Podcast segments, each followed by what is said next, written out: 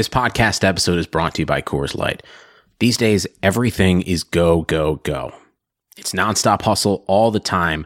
Work, friends, family expect you to be on 24 7. Well, sometimes you just need to reach for a Coors Light because it's made to chill. Coors Light is cold lagered, cold filtered, and cold packaged. It's as crisp and refreshing as the Colorado Rockies. It is literally made to chill. Coors Light is the one I choose when I need to unwind. So when you want to hit reset, reach for the beer that's made to chill. Get Coors Light in the new look delivered straight to your door with Drizzly or Instacart. Celebrate responsibly. Coors Brewing Company, Golden, Colorado.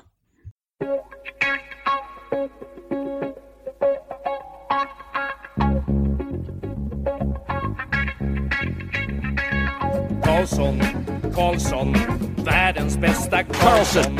Karlsson, Karlsson, hoj här kommer Karlsson. Karlsson, Karlsson, ingen faktiskt ingen annan Karlsson spelar jag så bra som mig. Karlsson! Karlsson! Karlsson scores! Karlsson, The Pacific Karlsson, Division won the All-Star game, but nobody gives a Karlsson. shit.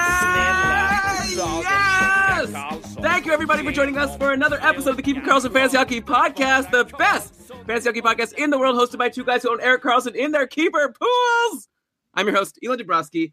With me, as always, for this 31 team, 31 take extravaganza, Brian Com. Hello, Elon. Hello, everybody. Welcome to a very special episode of the Keeping Karlsson Hockey Podcast. We only do this once a year, and it's only the second time we've done it, so we can now officially call it an annual event. And Elon, it's timed perfectly with the Royal Rumble. I feel like it's a, a similar theme. Is it really? Is the Royal Rumble soon? Who do you think's going to win? I have no idea, but I did ask a friend who knows these things, and I forget his answer. Okay, very helpful. Yeah, so I think it's fun. It's the All Star break. Nothing much has been happening over the last few days. I think it's a good time for us to take a step back. We're all going into sort of the later halves of our fantasy seasons. We're going to be approaching our playoffs very soon. The trade deadlines are coming up for a lot of leagues. So I think let's take a step back. We're going to look at each team in the NHL and give at least one fancy hockey take for each team. So that is a lot of content to come. We'll do our best to get through as much as we can in an hour and a half, so we cannot stall. Let's, of course, mention first that we are presented by the best fantasy hockey website out there, dobberhockey.com. You guys know it's the place to go. It has everything. It's got great articles, daily ramblings, all the tools, like a ton of tools. They released this midseason guide. You get a whole new set of projections for like a, a piddling amount of money. It's nothing. And the rest of the content is all free. It's amazing. Check it out, dobberhockey.com. With that, Brian, let's get started. Team number one, we're going to go alphabetical. Maybe next year we'll go reverse alphabetical. We'll mix it up. The second year in a row, we're going to start with the Anaheim Ducks. And we've got an injury to start the show off with. John Gibson left Thursday's contest against Winnipeg with a lower body injury after Blake Wheeler slid into him. I saw the replay of it. It was like, come on, Blake, learn how to stop. It's not too hard. But anyway, Blake gets to go to the All Star game. John Gibson, we don't know how long he's going to be out. And that's the kind of thing with these All Star weekends. A lot of the players we're going to talk about that are injured, we don't know. They might be back for Tuesday's game or they might be out long term. So we're going to speculate what would happen if John Gibson is out long term. I guess that would mean that people should maybe be rushing to grab Ryan Miller while Gibson is out. Overall, though, Miller, you know, he, he has great numbers overall in the year. He has a 929 save percentage in 14 games. So seems like an awesome guy you want to have. Unfortunately, he's actually been lately not as good. He's been roughed up in three of his last four starts. So, Ryan, how much confidence do you have in Ryan Miller being able to put up at least, like, let's say, average numbers as a starter for the Ducks if he's put in that situation? Feels to me like Ryan Miller is a Jonathan Bernier comparable, or maybe it's the other way around. In any case, they're both 915 on their career, former starters who found their way into backup roles in order to extend their careers. I mean, Ryan Miller and Jonathan Bernier don't exactly have identical career trajectories. Ryan Miller was a bona fide starter for a few years, well, more than a few years. Bernier was probably a starter for a handful of years. Uh, but I still think it's fair on the whole. And of course, the other parallel you can draw is Jonathan Bernier was a 915 backup in Anaheim last year, uh, the spot where Miller currently resides on the Ducks depth chart. So my thinking is really like I'm not saying they're exactly the same goalie or same person. I'm just drawing a, a bunch of parallels to uh, maybe not even logically arrive at my conclusion, which is still in my mind a logical conclusion that you could probably expect about the same from Miller if he does get starts in terms of being a 915 guy. Maybe he can go on some really big runs, win you a week or two if Gibson is out long term.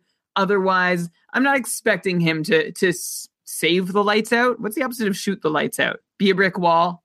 Okay, but I mean, it's funny because you're saying this comparable with Bernier. Bernier's been lights out, right? For he's been a brick wall for the past few weeks. He's won owners their matchups. Ryan Miller lately has been terrible, but seems like you're saying overall you think it doesn't really matter what happened before the All Star break. You see John Gibson as a average goalie, and he's not someone that's going to blow you up. You should grab him. He's on a good team. Makes sense to me. Yeah, what I was saying is that you you were wrong if you expected Jonathan Bernier to play as well as he has. So you shouldn't expect Ryan Miller to do the same, but Ryan Miller could potentially do the same. He's not like uh, a, a Harri Sateri, who we'll get to later in the show. Yeah, we'll also talk about Bernie later in the show. We're going to talk about everybody. Okay, also on Anaheim, the lines have been shaken up lately. Actually, from Thursday, they were going with Getzlaf, Kase, and Rakell as line one. You'll notice Corey Perry not there. We'll, we'll find out what line he was on. Line two was Kesler, Cogliano, JT Brown. Line three, Henrique, Ritchie, and Silfverberg. And then all the way down line four, Corey Perry playing with Vermette and Wagner. And then the top power play, also interesting. Getzlaf, Perry, Rakell, Adam Henrique and Cam Fowler. So, okay, let's take a quick look at who's benefiting and who's hurting from these line combinations if they're going to stay this way. Obviously, one big benefactor is Ondrej Kase, who on the top line, that's a great spot for him, playing with Rakell and Getzlaf. He has four points in his last five games, so he doesn't have anything in his last two games. But, you know, small sample. Should people be rushing to grab Ondrej Kase as long as he's on the first line? He's been having a really decent season. I'm curious to know if you'd rather have him or maybe the other guy who's really benefiting from these line shakeups, Adam Henrique, who's on the top power play and on a nice line with And Ritchie. So, I mean, I didn't expect that Henrique would still be fantasy relevant once Kesler and Getzlaf came back from their injuries way back when, when he got traded to the Ducks. But Henrique has six points in his last five games, and only one of those has come on the power play. So he should maybe even have a couple more if he benefits from that top power play spot. I had, like I said, given up on him, but now I feel like maybe he should be owned in a lot of formats, especially while he's on this top power play. Yeah, he could be. I'm going to go back to Kase first, though, and say uh, that if you look even further back than you sliced it, he has 11 points in his last 13 games, and he's averaging more than three shots per game in that stretch, in spite of going pretty quiet in the shots column and points column for a few games. Adam Henrique's had a great start uh, as an Anaheim Duck, or I should say, had a great start as a Duck, but then had three points in 15 games once Getzlaf came back and he was bumped down into the lineup. So it's nice to see Henrique back on track. That is a nice little line that he's found himself on. And circling back to what you've also said, Elon, he can be there because Ryan Kesler is presently with Cogliano and JT Brown. I have no idea how long that lasts. If I'm trying to choose who I want more between Kase and Henrique, I'm going to say, well, Henrique's power play time is a luxury that I don't know if we can rely on continuing. So I'm going to go Kase. If you want to better try to guarantee yourself something like shots on goal on any given night, I can also see Kase being the better guy beyond this week, assuming that Kesler gets back up to play with Silfverberg before too long. Okay, and then obviously the two players hurt by these line shakeups would be Ryan Kesler, who's off the top power play. I was so sure he'd come back and be on line two and a power play two. He's on neither of those things right now. And like he only has six points in 13 games. I'm very curious to know if you're going to call Ryan Kesler a snoozer at this point, especially in a league where we're not counting hits and faceoffs and some of these extra things that Kesler's good for. Then you got Corey Perry on line four, no points in five of his last six games. He had a goal and an assist versus the Rangers on Tuesday. So I should say he has no points in five of his last six games, if that makes sense. Anyways, both of these guys seem like they might be approaching snoozer territory. Like, could people give up on Ryan Kesler and Corey Perry and, and forget about all these peripherals? Like, talking about straight up points. One thing I'm not liking about Corey Perry so far this year is that he only has 24 shots in 13 games. That's less than two shots per game. When in, uh, well, last year, we saw him beat two shots per game handily. The year before, he had just about two shots per game. The year before, like he's always been at least generally, except for two years ago, he's been two and a half or more shots per game with a slight dip in the middle of all those years. And right now, he is under two shots, which I'm not. I'm not happy about. And he's only got six points because he scored four times on 24 shots, which isn't something like, okay, maybe only three times, but still, that makes a big difference. Six points in 13 games is like manageable, whereas five points in 13 games seems really bad. That said, I feel like he's still getting up to full speed. He only cracked the 20 minute mark for the second time this season in Anaheim's most recent game. Uh, like he's averaging essentially 17 minutes a night because he was eased in. And I feel like maybe he's still getting up to full speed. So we'll see if he is getting back up to full speed. Keep in mind, normal ice time for him last year was just over 21 minutes. The couple years before that, it was 19 and a half. This is what I want to see from him. I want to see him get these minutes for like seven or eight consecutive games. And then we'll have a sense of where he's going to be spending that time and what he's going to be doing with it. So that's Kesler. As for Perry, not someone you can consistently like, especially we we've talked about him before in this spot in the lineup. Not someone you're that interested in. He still could be good for turns on the top power play and could be good for turns on the top line, which makes him like a streamer or someone if you really want to be patient with. But aside from that, if you're in a shallower league, Corey Perry is not necessarily someone you need to hang on to in his current deployment. Yeah, so we'll have to wait and see how things look after the All Star break. Perry has been on the top power play, as Tony's pointing out in the chat room, like I said earlier. But yeah, if he's going to be online for, but how long is that really going to last? Maybe that's just teaching him a lesson or something. So it'll be interesting to see then what happens to Kase and with the Silfverberg and all the whole situation. Anaheim, very interesting. Okay, let's move forward to the next team, Arizona Coyotes. Brian, did you know that Brendan Perlini has scored in each of his last four games? And he has 12 shots overall in those games. That's averaging three shots a game. He broke 20 minutes of ice time on Thursday for his first time this year. And Perlini's been playing on line one with Derek Stepan and Richard Panik. And he's also been on the top power play with Stepan, Panik, Dvorak, and Oliver Ekman Larsson. So all of a sudden, out of nowhere, Brendan Perlini to me is kind of looking like the second best forward own on Arizona, at least in a one year league. Like I'd say Derek Stepan is probably the guy you want the most. People might be yelling at their phones right now saying, like, what about Clayton Keller? But like Keller's pointless in four of his last five games. He's not in the top six. He hasn't been on power play one. So I'm not so interested in him. I'm kind of curious to know what are your expectations in the second half for Brendan Perlini? Brendan Perlini is an interesting guy to look at. He was picked in the first round back in 2014, 12th overall, started playing pro just last season with the Tucson Roadrunners, graduated from the OHL, and promptly scored 14 goals and five assists for 19 points in 17 games, which was enough to earn him a call up to the big team in Arizona, where he scored 14 goals in 57 games for the rest of the season. He's now matched that number in 14 fewer games played so far this season. In 43 games, Perlini is also one short of last year's assist total with six so far on the season. He's got pretty Cy Young like stat lines in his young career so far. Perlini also has the distinction of having scored 28 goals in his first 100 games, which is the best mark ever for a Coyotes rookie beginning his career. He beats Peter Mueller's previous record of 27 games played, which I don't know if that's a great bar to, to be associated with. And anyway, Perlini's four goals on his last 12 shots helped him get there. He's a career 15% shooter on 132 shots on goal, which isn't enough for us to know that he is a 15% shooter. He's going to need to take like three times as many, four times as many shots before we can really get certain about that. But there's not a whole lot of competition in Arizona other than Derek Stepan in terms of fantasy owned. So sure, why not take him for a spin if he's out there? You're looking for some goals. Could be good in a deeper league. Yeah, he's definitely someone I'll be watching. Brian, people kind of complain when we're mispronouncing player names. I don't know what they're going to do if we're mispronouncing city names. So it's Tucson, not Tucson, by the way. Uh, Did I not say Tucson? I'm pretty sure you said Tucson. That would be really crazy if I said Tucson. It'll be fun. When I go through the edit, I'll go back and see. But I, I noted it in my brain. So since we're on Arizona, in general, like we discussed last week, I see Arizona as a good sleeper team for the second half of the year. And I'd say Antti Raanta is someone I'd be grabbing if he's available in your free agency. Like he's someone that I think has been showing himself to be very good now that he's finally like done with his injuries and he's really getting in there as a starting goalie. He's only let in a couple goals for each of the past few games. So, you know, not really a question for you, Brian, but just want to throw it out to the listeners. We said it last week. I think that Raanta could be a really good sleeper candidate to have a better second half than his first half. And I think also guys like Perlini, like Richard Panik, I mentioned online one, like Christian Fischer, uh, Christian Dvorak. Wait, they're not both named Christian, are they? Yeah.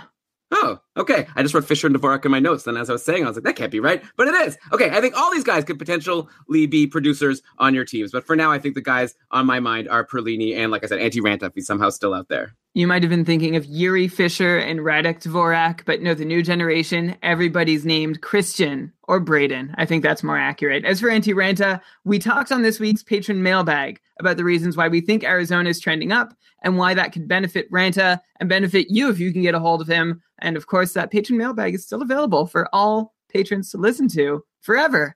There you go. KeepingKarlsson.com slash patron. But we don't have time for promotion. We got to go to our next team. We're done two teams out of 31. It's been almost 20 minutes, so good for us. Uh, okay, Boston. Brad Marchand suspended five games. He still got to go to the All Star game, but whatever. That game is silly. But yeah, so Marchand has already missed one game. He's going to be out three games next week, and then one of the four games the week after. For those counting, Anders Bjork got called up from the minors. He jumped to line one with Pastrnak and Bergeron. He had no points and two shots in the win over Ottawa. Then you've got Danton Heinen and Ryan Spooner, who have both been taking turns on the power play as like the fourth forward, like while Marchand was there. So now with Marchand out, it's been both Heinen and Spooner on the top power play. So all interesting people to consider. Heinen actually went cold for four games, but now has points in each of his last two games. Ryan Spooner had an assist yesterday, and he has five points in his last six. So Brian, how would you rank these three players for next week with Marchand out? If you want to go and grab a Bruin between so Anders Bjork, Danton Heinen, Ryan Spooner. Who do you like the best of those three?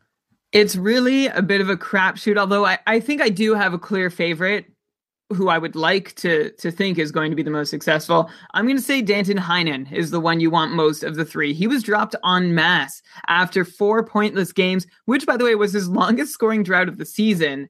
And now Heinen's back on track, and I wouldn't be shy at all about adding him. We've seen much more good than bad from him this year, so I'm going to go him. Then, then it really is a crapshoot. I don't know. I'll, I'll say Anders Bjork and then Spooner because it's going to be hard for Bjork to get fewer points than Spooner if he's getting regular ice with Pastrnak and Bergeron on the top line. I know Spooner has those power play minutes, which helps.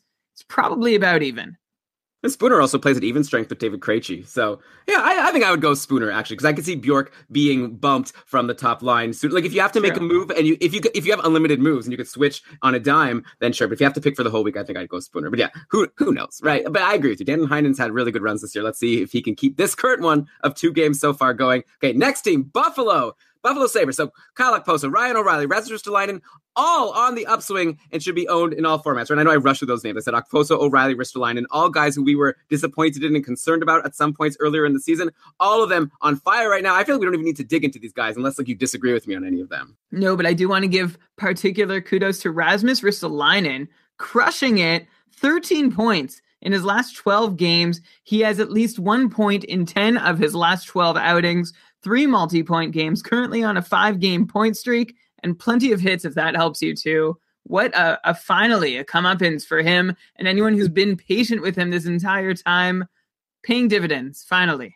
Well, Brian, you could vouch for me. I've been telling you all season long that I think Rasmus Ristolainen is going to be great. Every time there's been a question on the patron Facebook group of this guy Ristolainen, I've always said Ristolainen, and you've been sort of, I think, uh, giving up on him at some points. No, I don't think I've ever given up on him. I, I think we've seen this possibility coming, but every time Rasmus Ristolainen had a point for the last two months, he said, "Oh, he's heating up." So, uh, and then he didn't. He did nothing for a while. So this last time you said he's heating up, you got it. Good job. Well, you make it. I don't. It's not as if I me- message you about every single player in the league every time they get a point saying he's heating up. I had a feeling. I mean, how could he not? And how could also Sam Reinhart not continue the great run he's on right now because he's on the top power play with those three guys I mentioned, as well as I guess someone else. Oh yeah, Jack Eichel. Heard of him? Okay, so yeah, Sam Reinhart has been on the top power play and he's been playing lately on line two with Ryan O'Reilly. He has seven points in his last five games. He's a high draft pedigree guy. Like he's not a nobody. This Sam Reinhart. He's finally starting to break out after a terrible start to the year. How do you like him compared to some of the other guys we've discussed so far? So, you know, we talked about Henrique and Perlini and Bjork and Spooner. Let, let you know, let's let's keep track maybe moving forward of our top pick of these guys who are likely available in free agency. Where does Sam Reinhart rank with these other guys to you? Well, first off, I'm going to separate Danton Heinen from the pack because I am I'm backing him. I'm gonna I'm gonna think that he's probably one of the best options that we've spoken about uh, on the show, and of, of similar groups or similar players that we're going to address. He probably still stays in the top quadrant or however you want to define. But Sam Reinhart, I like him. I like his upside more than those other guys you mentioned. If he's finally figured something out, which I'm not sure he has, but as you mentioned, there is pedigree there. And I'm willing to take a chance on him ahead of all the rest of the group you just mentioned. So before Henrique, Perlini, Bjork, Spooner. Not sure about Kase. That one's probably close, but maybe. Because again, upside. He has three goals on his last nine shots for Sam Reinhart, but two of them were on the power play. So we can credit him a little more in thinking that maybe it's sustainable than if all three goals had come at even strength. If he can hold his spot in the lineup, which has not been a given in the past, which is why we've seen inconsistency from him. And we've also seen him not be able to keep this up, even with fantastic line mates. So let's see what the next week or two brings. I'm keeping an open mind and I'm hopeful that perhaps he can start delivering on some of the upside we've been holding out on. Yeah, it's just right now this Buffalo power play is doing really well. I would want Sam Reinhart if I could get him, if I could fit him in. Next week's another one of these annoying weeks where like most of the games are on Tuesday, Thursday, Saturday, and I believe Buffalo is playing just on those days. Maybe uh, I'll, I'll go confirm that while the next time you're talking, Brian. But yeah, so it might be hard to fit some of these guys we're talking about in. But yeah, Sam Reinhart looking good on the other side. Evander Kane crashing hard. He's been playing on line three with Pominville and Larsson on the second power play. He's pointless in five now, just two points in his last 12 games. Even his shots are down lately. Is Evander Kane starting to approach snoozer territory? Is he someone that people should start questioning if they should keep him on their roster? Or maybe should you not even worry about it because he's one of the these like potential trade deadline deal guys that people are, you know, always talking about like, oh, he's probably get traded at the deadline. So can we really worry too much about Evander Kane? Like, I'm curious to know what's your take on him overall at this point? Well, you know my stance on any deadline day speculation. Like, I'm not going to include that in any of my fantasy hockey projections. If there's a trade, I'll believe it when I see it. And even then, we don't know how the guy's going to be deployed when he does get to his new destination. So let's talk about Evander Kane and just what he's been doing in Buffalo and assume that he'll be in a similar situation the rest of the way. I, I know the trade rumors are flying, but we're just going to treat it that way.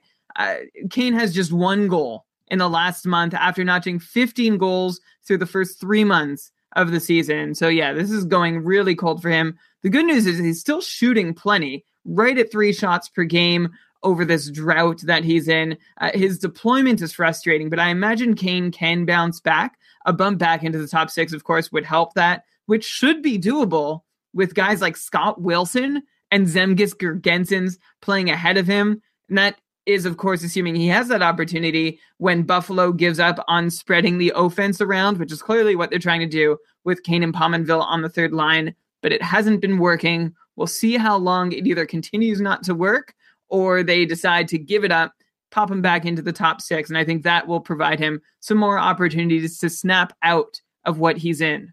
So you're saying you wouldn't be dropping Evander Kane if you had him right now? You wouldn't even consider it? No, I'm holding on, especially if your league counts shots. He's still helping you there. Yeah, they're down a little bit lately, but overall, yeah, he was like doing insane at the start of the year. He was among the league leaders in shots, and like, unfortunately, he's fallen pretty far from that at this point. Okay, next team, Calgary Flames. Brian Matthew Tkachuk has 13 points in his last 13 games. That's over the past month, up to 34 points in 47 games on the season, which is a 60 point pace. We all thought that Matthew Tkachuk would have a great season, but I don't think we expected him to be this good. Like right now, with this run, like I said, up to a 60 point pace. Do you think he'll continue this hot run and then break 60 on the season, or are you expecting him to slow down a little bit at some point? Obviously, it helps that he's been bumped up to the top power play recently.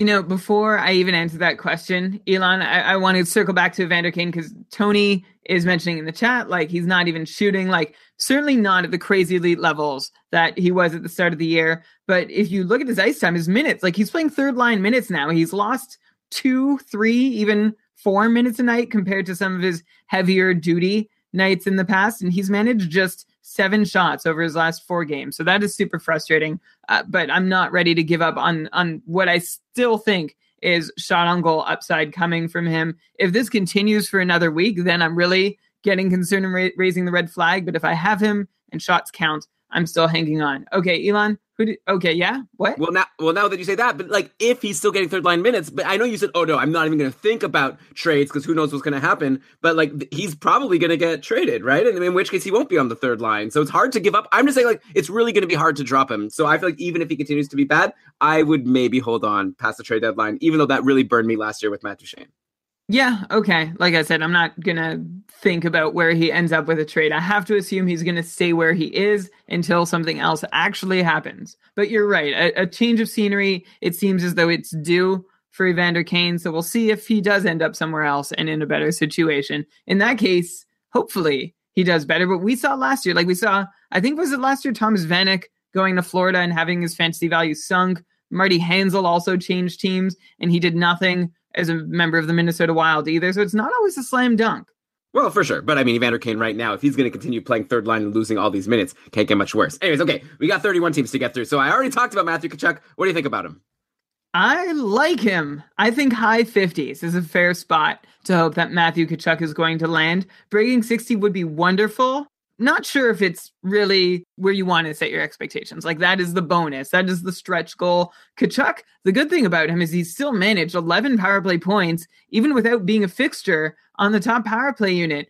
Six power play goals on 21 power play shots have certainly been a big part of him managing to collect 11 power play points from the second unit. So maybe he scores a little less often on his power play shots. Maybe he doesn't keep that percentage up. But if he can stay on the top power play unit, then perhaps that can offset any regression we'd expect to happen uh, from like uh, losing that really high super shooting percentage that he's got on the power play. And Elon, I have a Calgary Flame to bring up too. Can I do that now? Of course. Is Mike Smith the most reliable fantasy goalie of 2017 2018? He's a wild 68.3 quality start percentage, second only to Pekka Rinne. So I guess by that measure, Rinne is the most reliable, but Rinne's also started six fewer games. Uh, then you have, after those two, Vasilevskiy, Holtby, and Crawford, but Rinne and Smith, like those are insane quality start percentages. Usually you're looking, if someone's at 60%, you're like, oh, that's really good. These guys are close to 70%. We'll see if they can keep that up through the rest of the year. And of course, it means that they're giving you league average or better in an outing and not like totally blowing up your numbers. Well, very often at all for these guys. Okay, yeah. There's one goalie that jumped to mind right away that wasn't on your list. I have a feeling it might be because he hasn't played enough games to qualify for some metric you made. Marc Andre Fleury, I think, has been the most reliable goalie in fantasy so far this year since he's come back from injury. Like, I feel like he's hasn't had any bad games. I can't even recall one day where someone was like, oh man, Marc Andre Fleury blew me up. Just Vegas always wins. The Pacific Division won the All Star game today. Surprise, surprise. Vegas in the Pacific Division. They can't lose. Yeah, he is up there at an 83.3 quality starts percentage, which is absolutely insane. He's only started 18 games, so you're right, Elon. I was I was filtering out for goalies who have started more than half of their team's games this year, but uh, we'll see if he can keep it up. He's never even been a 60% quality start goalie since the 2007 2008 season. So this is 10 years later, and he's setting new career highs. I can't wait to see what he does over the next 30 starts. I think we might touch on him later in the show. Maybe, but okay, but I mean, when's the last time Mike Smith has had a 68% quality start percentage? I feel like all these guys are surprising us. I guess has done it before, obviously, but yeah, nice to see. And for sure, Mike Smith, he's been great. Who hasn't been great, by the way, another older guy, much older than these other players, Jaromir Jagr on waivers. It's probably it for him in the NHL, right? Could be. It sounds as though uh, like there's an, an agreement. Everybody knows he's just going to finish his career in Europe now. And then you have people who are saying if he passes through waivers and the NHL's a joke. So we'll see what happens. I, I mean, I think people will probably know by the time they hear this. So you can uh, you can shout at us wherever you are. Tell us what happened. And Elon, you said Pekka Rinne has been this reliable before. Yeah, he's had a couple really good seasons. 67% twice is where he's topped out. And as for Mike Smith, he hasn't had the opportunity to be this reliable a goalie, just being shelled night in, night out in Arizona. So can't totally make that comparison. Whereas Mike Andre Fleury was playing for the best team in hockey for several of those years. So I think he has had the opportunity to be this reliable before uh, several times in the last 10 years. We'll see again if he can keep it up with Vegas. It would really be nice if he did. Yeah, I mean, he was on a pretty good team on those cup winning Penguins teams, but none of them were anything like the Vegas Golden Knights of this year. Come on, Brian. Okay. No. Uh, let's go to our next team, and then we'll take a quick break. But okay, one more team before the break. Carolina Hurricanes. Sebastian Aho has been skating with the team, so it looks like the injury isn't as serious as we feared. I remember I saw it was like a concussion and a lower body injury. Sounded like he could be out a while, but now it's looking like he might be back next week. So that's going to be huge for him, huge for the Hurricanes. We already talked about the huge run he was on before he got injured. If he was dropped due to the injury, people need to rush to add him ASAP. I think I think that's obvious. I'm not even going to ask you about that. He's up to 37 points in 45 games now. That's a 67 point pace, much higher than we even expected for him. Sebastian Aho is great. Brian, who do you expect to have a better second half between 60 point pace Matthew Tkachuk and current uh, 67 point pace Sebastian Aho? I'm gonna go Sebastian Aho. Thanks to his bigger role, also probably the better like raw skills of the two. And we know Aho is going to be very involved in the Hurricanes offense. As long as he's playing, I expect Aho to be able to outpoint Tkachuk. But it, you know, it's definitely going to be closer than we would have guessed at the start of the year. Yeah, really fun to see all these young players doing so well. Brian, what's really fun about seeing these young players is you want to be able to tell your kids one day, like 30 years from now, I saw Sebastian Aho back when he was in his second season. You should have seen the way he skated. But you can only really say that if you saw him play live, you know? And what's the best way to get tickets to live events? It's to get them through our sponsor for this week's episode, our friends at SeatGeek. SeatGeek is great. Buying tickets to sports and concerts can be complicated and confusing, but there's a better way to buy with SeatGeek. SeatGeek is the smartest, easiest way to get tickets to every type of live event, whether you're searching for a last minute deal, planning a night out, or need to find the perfect gift. SeatGeek helps you find the best seats at the best prices, fully guaranteed. Brian, I'm going to a hockey game this Wednesday, the Leafs versus the Islanders. It was a birthday present from my lovely wife. If anyone wants to buy tickets to this game through SeatGeek, tweet at us at Keeping Karlsson. Let us know. Maybe we can meet up in the intermission. Say hello. Your lovely and very intelligent wife. Uh, if you're listening to our show and you've never used SeatGeek before, here's something that's amazing for you specifically. You get $20 off your first SeatGeek purchase. Just download the SeatGeek app and enter promo code KEEPING today. That's promo code K E E P I N G for $20 off your very first SeatGeek purchase. Tweet us when you make it. Let us know and tag SeatGeek. Brian, are you trying to one up me here on compliments for my wife? I think that she's not only lovely and intelligent, but I think she also has a very strong work ethic. So how about that? That's She's three- also she's also funny. yeah, yeah, but she also has really good taste. But anyway, enough about her. Let's talk about the Chicago Blackhawks, our next team. Somehow, Corey Crawford has gone from could miss the rest of the season to may join the Hawks on their post All Star game road trip. So I'm going to stop trusting some of these sources on Twitter when they say that players are going to be out for the season. Anyways, good buy low time if owners of Corey Crawford like haven't heard the news and still just have it in their head that he's going to be out for the season. Obviously, he has a 929 save percentage on the year. He's been great. Uh, I don't even know if there's much to say about Corey Crawford. Obviously, he's a really good goalie, and that will mean that if you jumped and spent a lot of fab dollars or whatever, use your top waiver priority to get Anton Forsberg uh, or you know Jeff Glass, like that's obviously going to be useless because Crawford's probably going to play a bunch of the games. The Hawks are going to need him to. And then Brian, uh, another player who I think you might be able to let go of at this point is Jordan Oesterle. He must be a snoozer at this point. I I feel bad about this. He's pointless in seven now. I liked him. He was on this hot run. He was getting all these minutes. He was even taking all these shots. I was saying on the podcast, hey everyone take a look it's so rare that's why i always say actually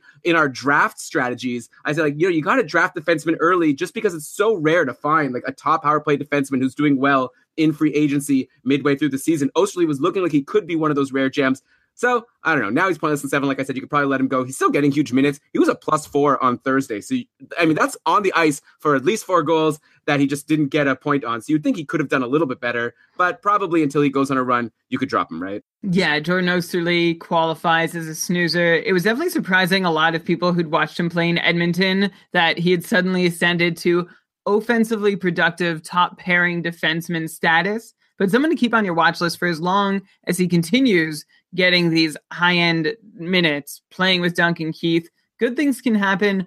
As for Corey Crawford, Elon, I feel like it's not that you shouldn't trust the people on Twitter. I mean, I don't know who you got these updates from and who you're choosing to trust, but this is a this seems like a very much a post concussion situation, which I think is pretty hard to predict and might have changed day to day. Maybe news was just being leaked way sooner than it should have been. It would be really great for Chicago if he could come back. He's actually been the fifth most reliable fantasy goalie this year, or I guess just NHL goalie this year, with uh, a quality start percentage that ranks him fifth in the league amongst starters. And yeah, he can't come back a day too soon for Chicago, but I still hope that they proceed with the appropriate caution. Well, of course, we want Corey Crawford to have a long and continued long, successful career. It's already been a great career, but keep it going. Corey Crawford. The Hawks really need, though, to surround him with some good players, maybe go on another cup run. But obviously, one of those players is not Patrick Sharp. They signed him in the offseason. We mentioned on the last show that he was going to be playing on the Patrick Kane line going into the week. I think I gave an over under of one and a half games before he'd get bumped. Obviously, I was right. Patrick Sharp didn't last in the top six. He's done for sure. Uh, so now the current lines for however long these will last, which is probably like a couple games themselves, but I'm kind of into them. They've been running with Kane, Schmaltz, and Brandon Saad, and then Toews with Duclair and DeBrincat. And so that seems like a lot of players now become worth watching. Like Brandon Saad, first of all, has been so disappointing all year, but maybe playing with Kane and Schmaltz is going to help. Then DeBrincat and Duclair potentially become potential second half improvement players if they could stick on line one with Toews and you know get the associated line one minutes. DeBrincat had a hat trick in his last game, three goals and one assist on Thursday. Duclair had a goal and two assists. So both of them might be worth looking at if they're available in free agency. Obviously, DeBrincat over Duclair, in my opinion. All of them are certainly worth watching if they're available in free agency uh, Saad, DeBrincat, Duclair, all of them have upside. We've talked about how Saad should be better than he has been so far this season. I still maintain that. I still think I'm I'm really expecting a better second half than the first half. And by the way, we're saying first half and second half a lot, but more than the first half of the season is over. Just like just a very petty thing to point out. Totally a waste of everyone's time. As for Duclair and DeBrincat specifically, I wonder if they could be the best pair of regular line mates that Jonathan Toews has had since Marian Hossa and Brandon Saad back in 2014 15. Then again, maybe not. They're both pretty unknown entities, but all good deep ads now or shallower streaming considerations. If you're not adding them, you should at least be watching. Wow, big statement. Best line mates Jonathan Toews has played with are DeBrincat and Duclair. Who was he playing with last year? Even earlier this year, he was playing with Saad and DeBrincat. So I guess you think Duclair is an upgrade over Saad? Come on. Well, last year, I, the thing is, he's been mixed around so much. I, am hoping that maybe this sticks, although the way Chicago's worked this season, it's pretty unlikely. Last year's most common line mate was Richard Panik, and then sometimes the third piece was Patrick Kane. Sometimes it was Nick Schmaltz. Sometimes it was Hinostroza. And then the year before that, his most common line mates were Marian Hossa and Andrew Shaw. So I, I don't know. I don't think it's that outlandish to think if both these guys can play to their upside – that they could uh, i would love to see i think what i'm hoping is that they stick together for 10 games find some chemistry make something happen but perhaps we should know better Yes, well, yeah, obviously we'll have to wait a few weeks before we could even start talking about this as a permanent line, the way that Chicago's been going. But okay, we got to go to our next team, Colorado Avalanche. Right, two straight losses for Jonathan Bernier after that incredible winning streak. He wasn't terrible in those two games, by the way. He had three goals against on 39 shots against Montreal and then three goals against on 34 shots at St. Louis. So if Varlamov comes back after the All Star game, it becomes interesting, right? Like I have Varlamov, like I've had him in our Keeping Karlsson Ultimate Patron Fantasy League Tier Two Ottawa division. I've had him all year. He got injured, stashed him in IR, added Bernier. Obviously worked out very well for me. Bernier has helped. I was getting a little nervous though if Bernier was going to keep doing so well, and then Varlamov was going to come back from injury. Then I, you know, I, I, the way our rules are, we can't just keep people in IR because our lineup's locked. So I would have had to bring Varlamov back, but there was no guarantee that Bernier wasn't going to keep getting starts, and I was all nervous. Maybe now things are working out. Bernier's starting to struggle a little bit, so Varlamov will just come back and recover that number one job? Or do you think that it's not going to be that simple and they're going to be trading starts for a while while Colorado tries to figure out who's their better option moving forward? I don't think it's going to be very clear cut once Varlamov comes back. I think a lot will depend how Varlamov plays when he re enters the lineup. Colorado is in a very tight battle for a playoff spot, and they can't afford to have a goalie finding their legs right now. They're probably just going to want the guy they feel like they can most depend on in that given moment. And how can you think that that is going to be Semyon Varlamov for sure? He's been a low 1910s goalie over the last three seasons, including this one. He was at 914 two years ago, 898 last year, 912 this year. I think he might have to earn his spot back because if you look at just what's happened this year, Bernier has now started only two fewer games than Varlamov on the season, and he has a save percentage that is seven points better at 919 compared to Varlamov's 912. So if you're asking me, they've both played an equal amount of games. Bernier has been the better goalie. I wonder if he can hold on to the job. I think Varlamov is going to have to earn his spot back. So that's potential bad news for any Varlamov owners who didn't get Bernier yet or who did get him and now may be forced to cuff the Avalanche by owning two goalies. And then, uh, yeah, that's my take there. And I also wanted to mention while we're talking about the Western playoff picture, do you know, can you believe that the Kings, the Wild, the Ducks, and Chicago are all on the outside looking in, would not qualify for the playoffs if the season ended today? Wow, that's wild. There's going to be a lot of jockeying for position, I think, for the rest of the season. Not, I'm not going to say for the second half of the season. What can I say? The second three fifths or two fifths of the season? Are we at that point? The second 40%. I don't know. I haven't done the math. We'll call it the second half. We know what it means. For this, let's make this the last episode that we'll just call it the second half, just to keep things easy. Brian, I'm going to accuse you of fear mongering. I think that it's going to be fine. Don't worry, Varlamov's going to take over the starting job. He's, I mean, Varlamov, he's a starting goalie on Colorado, not Jonathan Bernier. Come on, hey, that's my opinion. We'll see. Why? Uh, because he's been the starting goalie all year before he He's got been injured. garbage. He hasn't not been garbage. He was really reliable for me. I'll bet you if you take that save percentage number and just look over, like, you know, discount like the first few games when all the goalies were being terrible. And then also, I think there was like one game where he led in like 10 goals or something. I'll bet you if you take out that other one game, Varlamov's been pretty good. But anyways, we'll see. I'm pretty sure I'm going to be right. So you can argue with me now, but we'll just find out in a couple weeks. You don't need to say like I bet if I'm gonna do it. Okay, I see he had a 792 outing in his 12th game of the season in early November.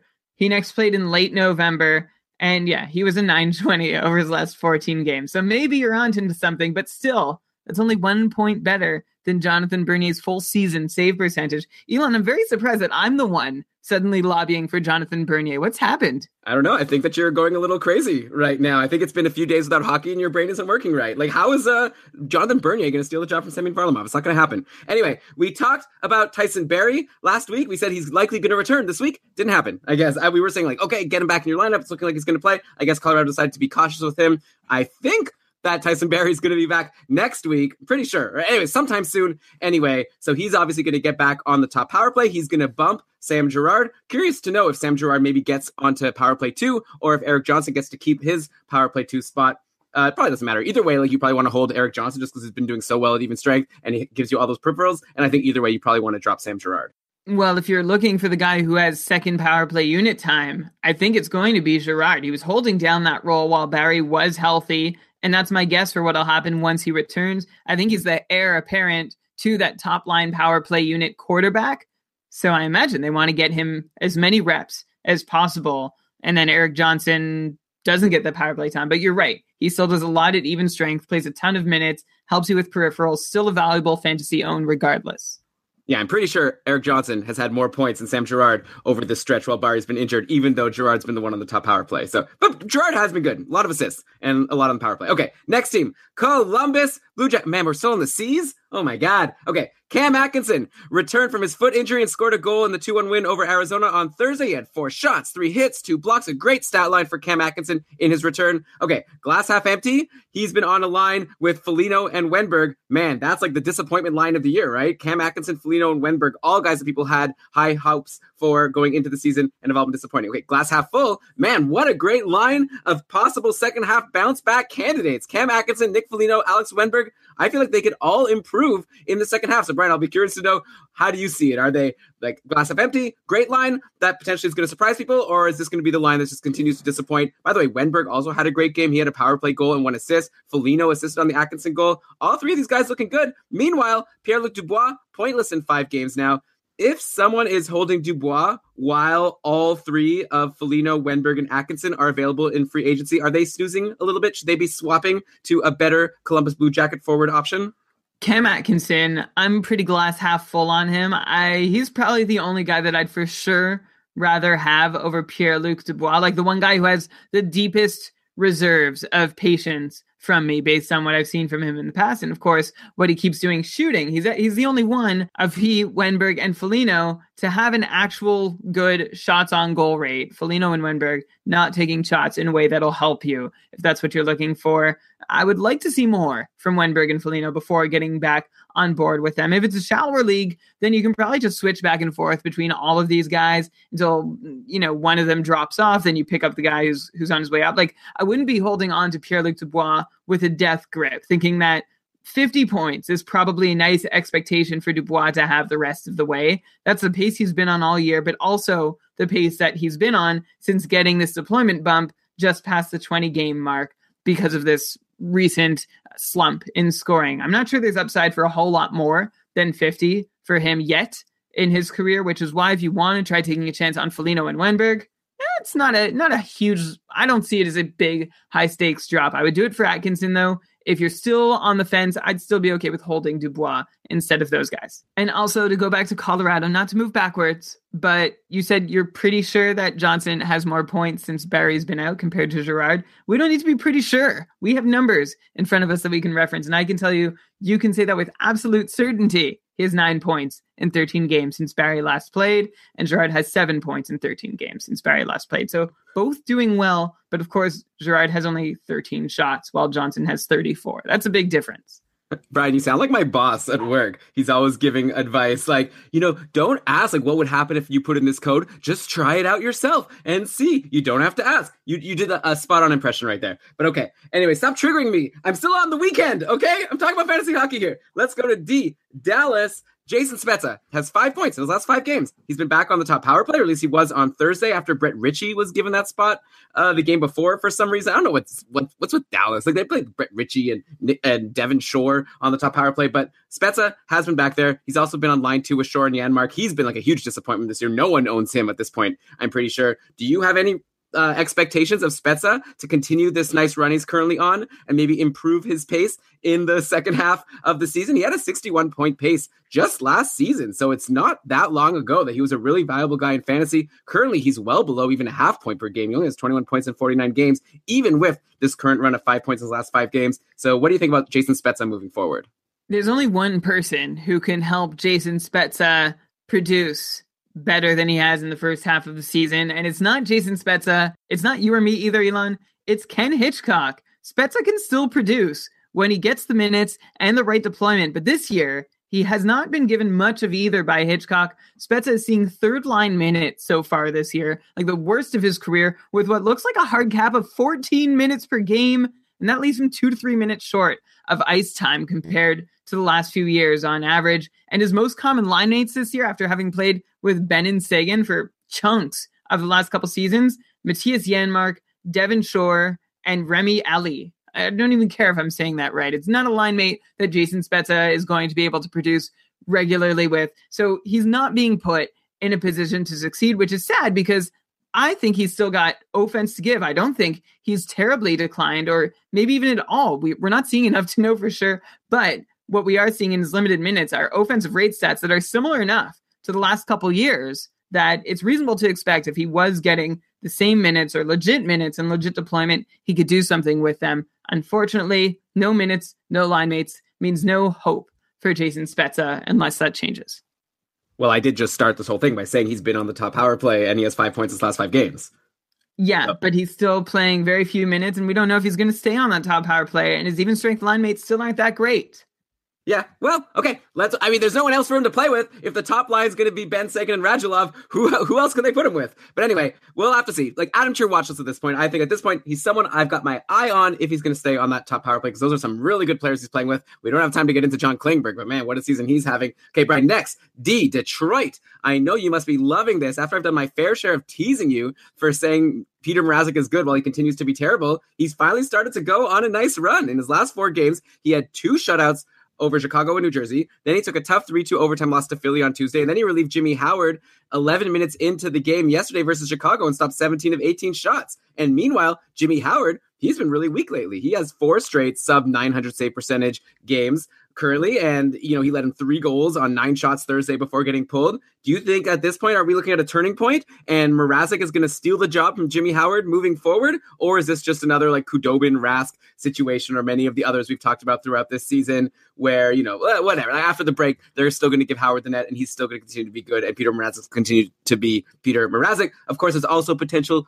trade speculation for Mrazek, just like I mentioned for Evander Kane, but I guess you don't really want to get into that. But I know that Mrazek could be traded. Anyways, what's your take right now on Mrazek? If he's available in free agency, should people be rushing to add him while he's on this great run? I'm still trying to figure out how I've been teased over the last couple years for both being too low and then too high on him.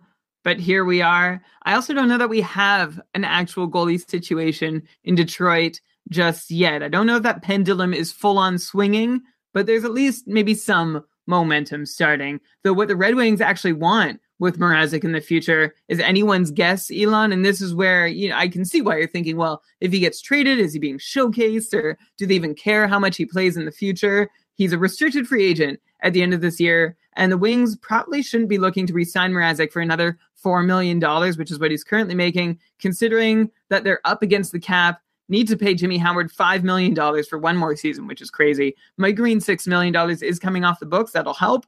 But still, $10 million in goalies for a bottom team, silly. Not a good way to use your money. Anyway, I think Jimmy Howard is still the guy in Detroit for now, but his owners should be looking over their shoulders to make sure that they're ready if some of Howard's starts begin to disappear. I still don't have a ton of faith in Mrazek. Even if he does get consistent starts, I don't know that he'll be consistently good in them. So this is more of just a warning for anybody who owns Howard or a heads up for anybody who is desperately looking for goalie starts.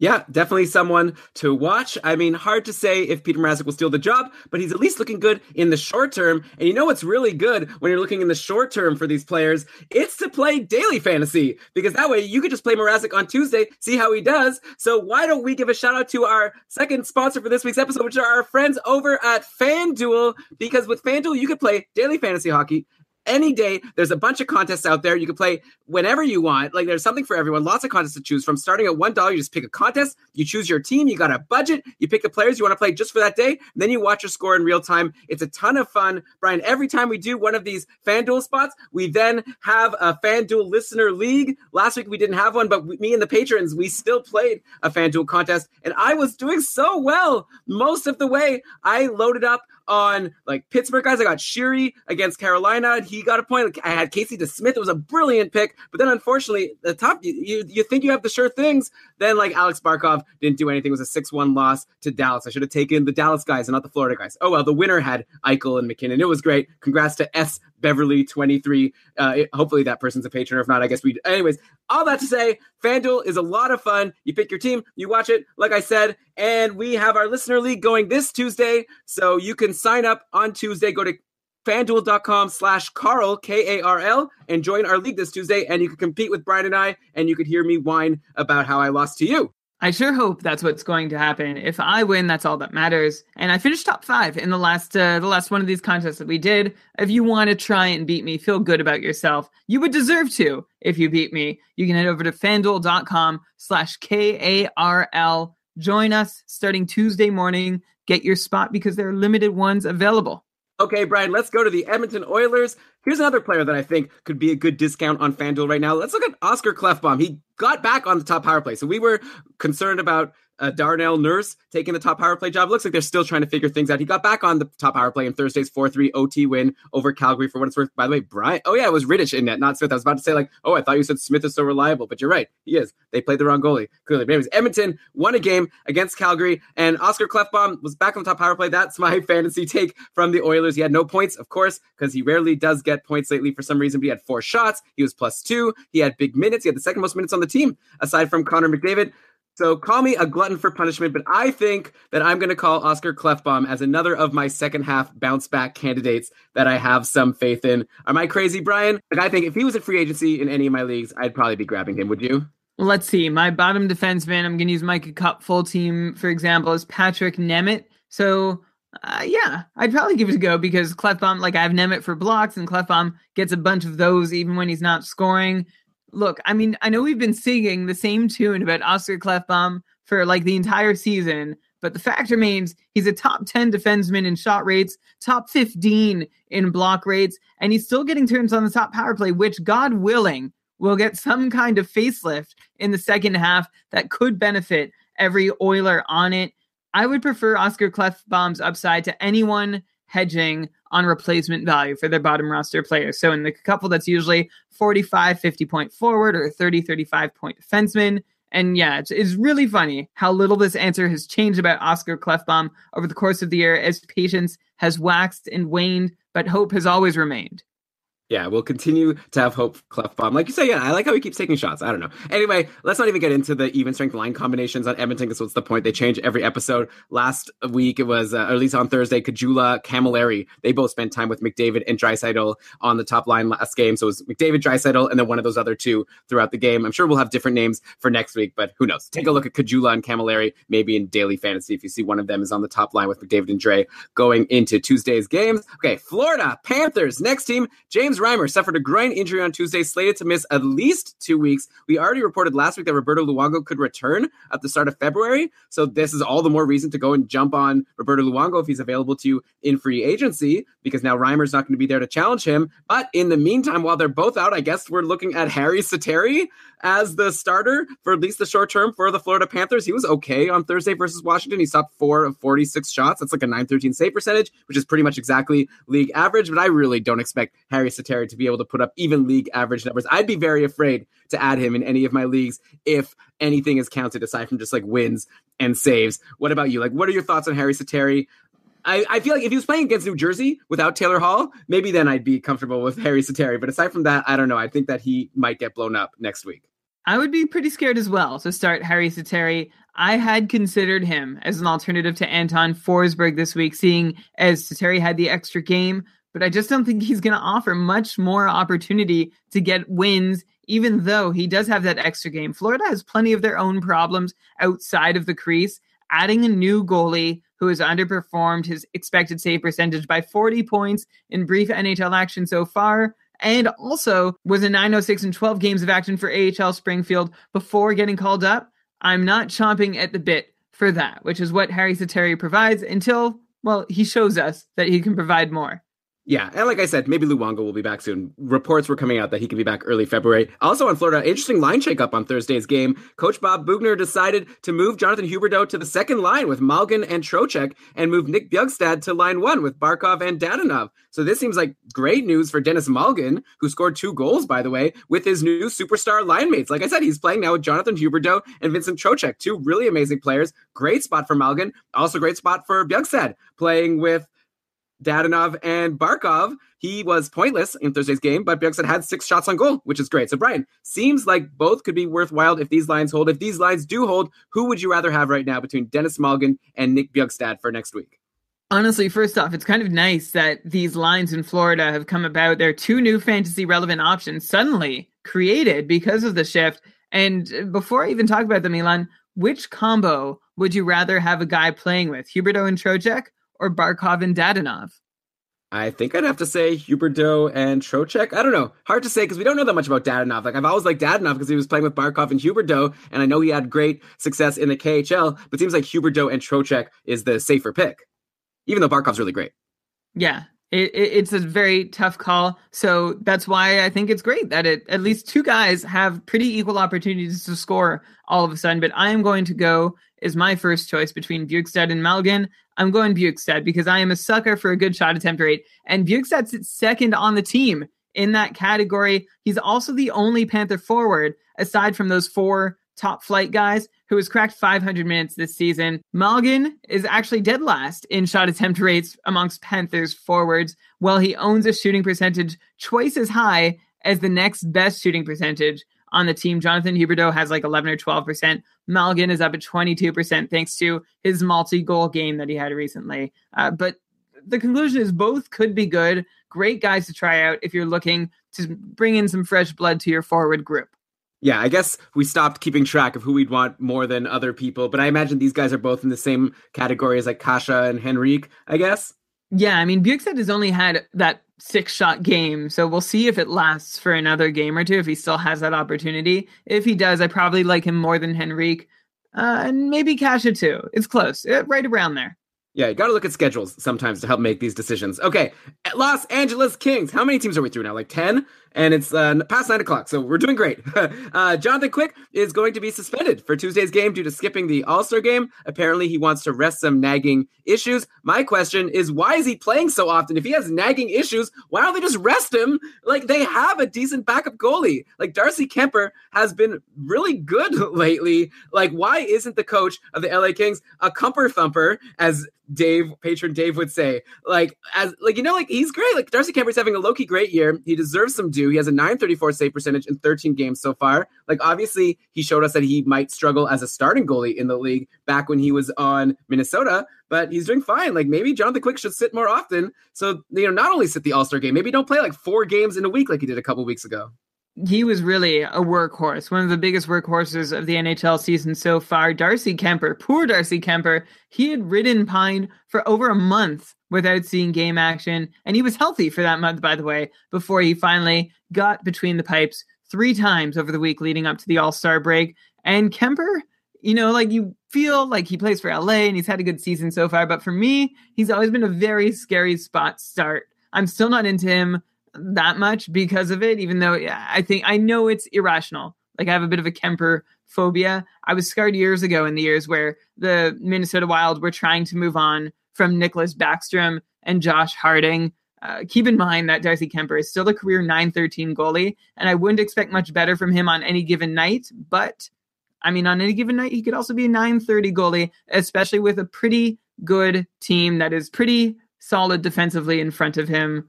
Uh, start him at your own peril, but he probably beats, I don't know, Ken Appleby and definitely a Harri Sateri. Yeah, I don't know, Brian. Like, I think it's very different being a backup goalie and being a starting goalie. I think Kuemper, if he came in once every couple weeks at least, I'm sure he'd continue to be fine. Maybe not like a 930 or whatever, but I think he could be at least league average. Anyway, okay, Minnesota, Kuemper's former team. Brian, can people safely drop Zach Parise at this point? Are his days of being fantasy relevant over? Is he now just another Camilleri or a Gaborik? I mean, so Parise now has three points in 10 games so far since he came back from his injury, 24 shots in those 10 games, which is okay, but, you know, like not amazing, though he has had a lot of three shot goal games and then just a couple ones sprinkled in there. It's obviously still a very small sample size of just 10 games. But still, on the plus side, he's been playing with Eric Staal, both even strengthened on the power play, and Staal has been just fine. Like Staal has six points in his last four games. So is this maybe just an IPP issue for Zach Parise, where he's on the ice for a lot of goals and just you know for whatever reason he's not getting points on them, or is there more to the story? Would you still be holding on to Zach Parise if you had him?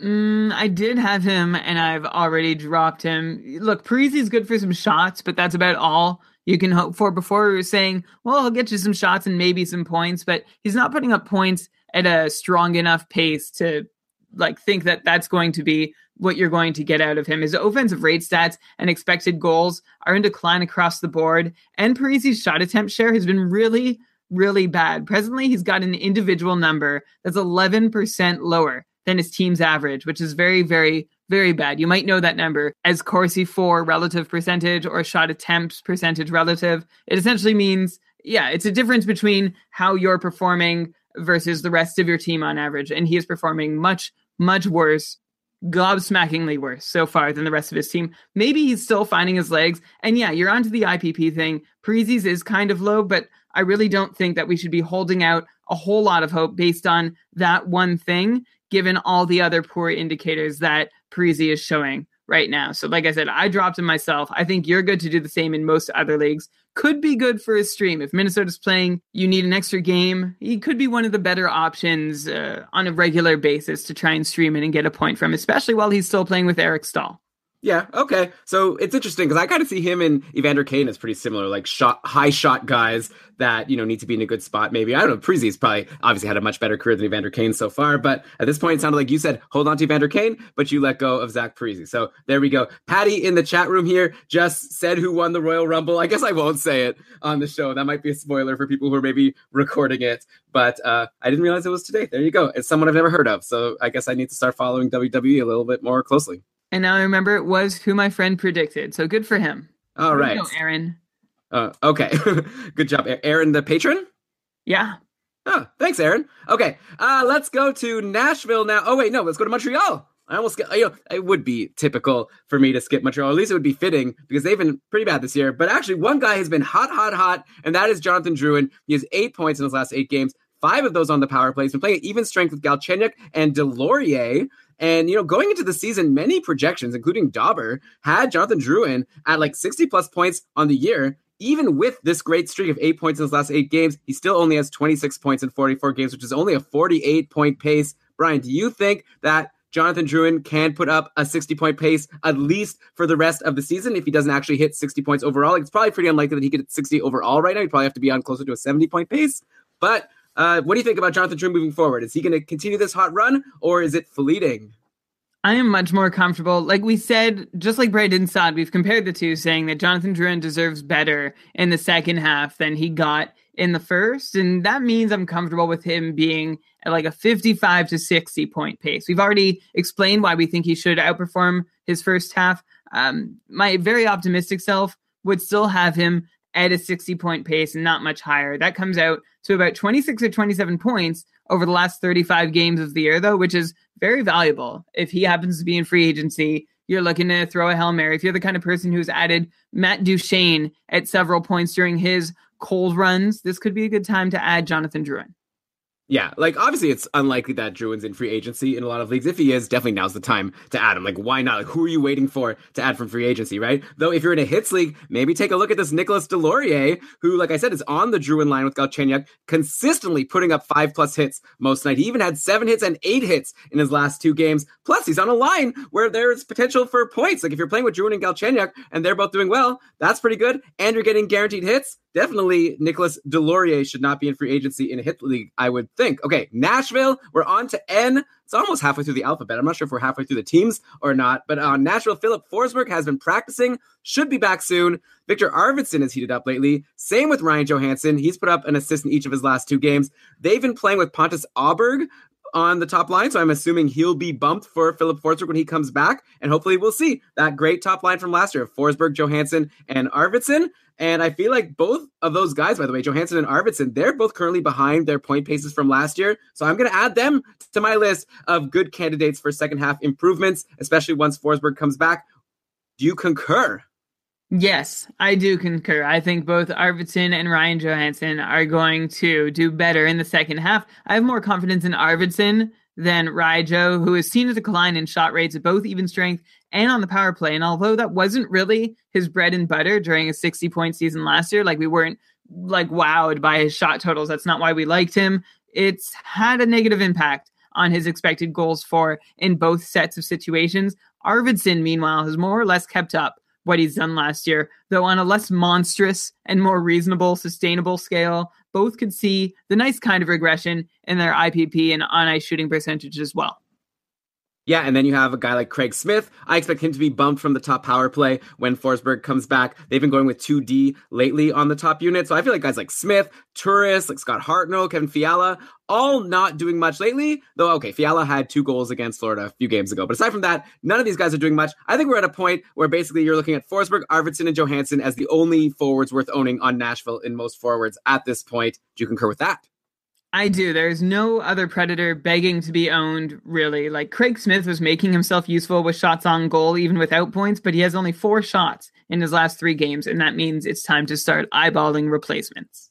Okay, let's go to the New Jersey Devils. A lot of injury trouble for them. Taylor Hall, Cory Schneider, Marcus Johansson, all injured last week. The Devils have lost four in a row now, and they've only scored three goals total in those four games. So, Brian, I've got an out there theory for you, but I have a hunch like, okay, stick with me here, and everyone in the chat room, bear with me. I think that the New Jersey Devils are not that good at scoring goals without Taylor Hall. This is it's just a hunch I have. I don't know if that's too crazy, but Brian, do you think that's accurate? Like, okay, but seriously, they've stopped. Okay, since Taylor Hall's been injured. Luckily, Hall's hand injury isn't serious, and he should be back next week. And my que- my real question to you is: uh, Is there any chance we're going to see Hall reunited with Hischier and Palmieri at even strength and on the power play sometime soon? Like that would be so nice, right? Hischier has only one assist in his last four games. Palmieri's been pointless in five. They're both looking mighty snoozery lately, but I feel like maybe I'd hold on to them just to hope for some better deployment. Like Hall might come back, and then you know they're going to want to shake things up, considering they haven't been scoring any goals lately. Like that was the first line for a while. Everything was fine. Why has it changed? Well, first off, I think your hunch might be correct that Taylor Hall, as I like to say, is the straw that stirs the drink in New Jersey. He's the reason that they can put up as many goals as they have, the centerpiece of that offense. It can't be understated his importance to that offense. So, yeah, you should expect if he stays out for a while, it's going to be a little harder to get points unless all star Brian Boyle can really step up his game. The other thing with Taylor Hall, by the way, is that his injuries to his hand and he didn't come back as quickly as the Devils had initially hoped, which isn't a great thing for a scorer like him to have to be playing through. So I'm hoping he can come back and be just as effective as before. As for what to do with the Palmieris and Hischiers of the world, I would try to hold on to them. If you have room to spare in your standings and you can survive another week of them doing very little for you, I would hold to wait and see what happens. I have no idea why they're not playing on the top unit together eh, or if they will again. But I think it's worth holding just in case they do. Yeah, well, they actually both were on the top unit in their last game with Jesper Bratt, but it's like whatever. If Taylor Hall's not there, I don't want anybody. But Hall's going to be back next week. I'm pretty sure. I'd like to see Palmieri back with him. He's like someone I have in a couple of my leagues, and I feel like I'm really disappointed. I think it's not his fault. He's a good player. He's got to be put in a good situation. Anyways, regarding goaltending on the Devils, like I said, Schneider has a groin injury. Kinkaid is actually on IR. So, okay, let's say Taylor Hall comes back and the Devils start scoring again. Like they're not just like a terrible team. Do you have any interest in Ken Appleby while he's the starter? Does he have any kind of pedigree? Do you know anything about him? I think I brought him up last week and said, like, hopefully we don't even have to ever talk about him, but I guess we might have to talk about him. I have a, a little bit of interest in Ken Appleby as a starter, but he has no pedigree to speak of. Undrafted 22 year old uh, from North Bay. He did lead Oshawa to a Memorial Cup championship in 2014 15, and since then has done pretty well in the ECHL over the last couple years, but not in the AHL. 888 so far this year in 16 appearances for Binghamton. Uh, Appleby's play so far means that I'm keeping an open mind. Uh, by the way, Elon, do you know who the Devils haven't called up with their first and second stringers out? Uh, tell me. Eddie Lack oh. remains in the AHL. They've called up Appleby. They've called up Mackenzie Blackwood. Eddie Lack getting his reps in in the minors. Yeah, what he's working it out. Eddie Lack's going to be a star in the league one day. I know you're holding on to that hope, Brian, but yeah, I think I think he's done, and we'll have to see. Like the Devils were looking really good back when everyone was healthy, so we'll see if they could bounce back, and we'll see if Ken Appleby has any value at least once Hall is back. Okay, let's go to the New York Islanders. Pretty sure we said to grab Beauvillier on last week's episode. I hope we did because he had a great week. He had two straight two goal games and then a one assist game at Vegas on Thursday. Should we upgrade him now from like probably you should add him to like he's must own? You're crazy if Beauvillier is still in your free agency at this point, or do you have any reservations about maybe him getting bumped if and when Andrew Ladd comes back and him not getting you know? So first of all, like he's been playing on line two with Barzal and Eberle, and then also he's not on the top power play. So I guess that's the reasons to maybe not jump on Beauvillier, but he's been so hot lately. Yeah, and we did say, well, first you said we should pick him up, and I'm like, ah, probably. And then we upgraded that to, yeah, you should definitely pick him up. And now, like, you probably really definitely should pick him up if he's available in your league. He's crushing it in the spot where he is. Beauvillier is playing with Eberle, Barzal, like you said, and that's a really good place to be. And that could be like a first line on some teams, like maybe in Edmonton.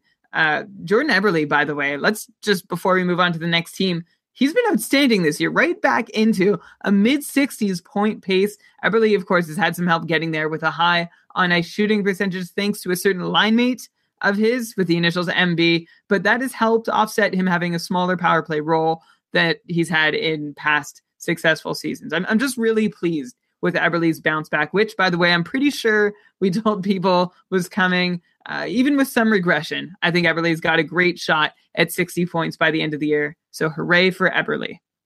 Hooray for Eberle! You know, when you said uh, the player with the initials MB, for some reason in my head, I jumped right to Mike Birbiglia. I guess that's where my head is at right now. Wow. I, I thought at least like Marty Brodeur was coming or Martin Biron. What other uh, NHLers MB? Oh, that tweeted us at Keeping Karlsson with your favorite MB hockey player or not. Mike Birbiglia, by the way, not a hockey player, but it's pretty funny. Funny comedian. Okay. New York Rangers. Reports have come out that the Rangers are going to be sellers at the trade deadline. So, Brian, you're going to hate this fantasy hockey take on the Rangers. It's all about the trade deadline. Okay. The article I saw on the score said Zuccarello, Nash, and McDonagh could all get moved. I'd imagine Nash is the one that's most likely to get traded since he's going to be an unrestricted free agent this summer. I actually recently added him into Cupful. I got his two goal, seven shot game on Tuesday against Anaheim. I was really happy about that. Nothing on Thursday in the 6 5 win over San Jose. Actually, it was the Miller Hayes Zuccarello line that got in on most of the action. Then McDonagh got a lot of points as well. Nothing from Zibanejad and Nash, but whatever. Nash has been good. Do you expect a Nash move if he's moved, or maybe you're to say I don't want to speculate and we'll just move on? But I'm curious. Like, do we expect a Nash move to be good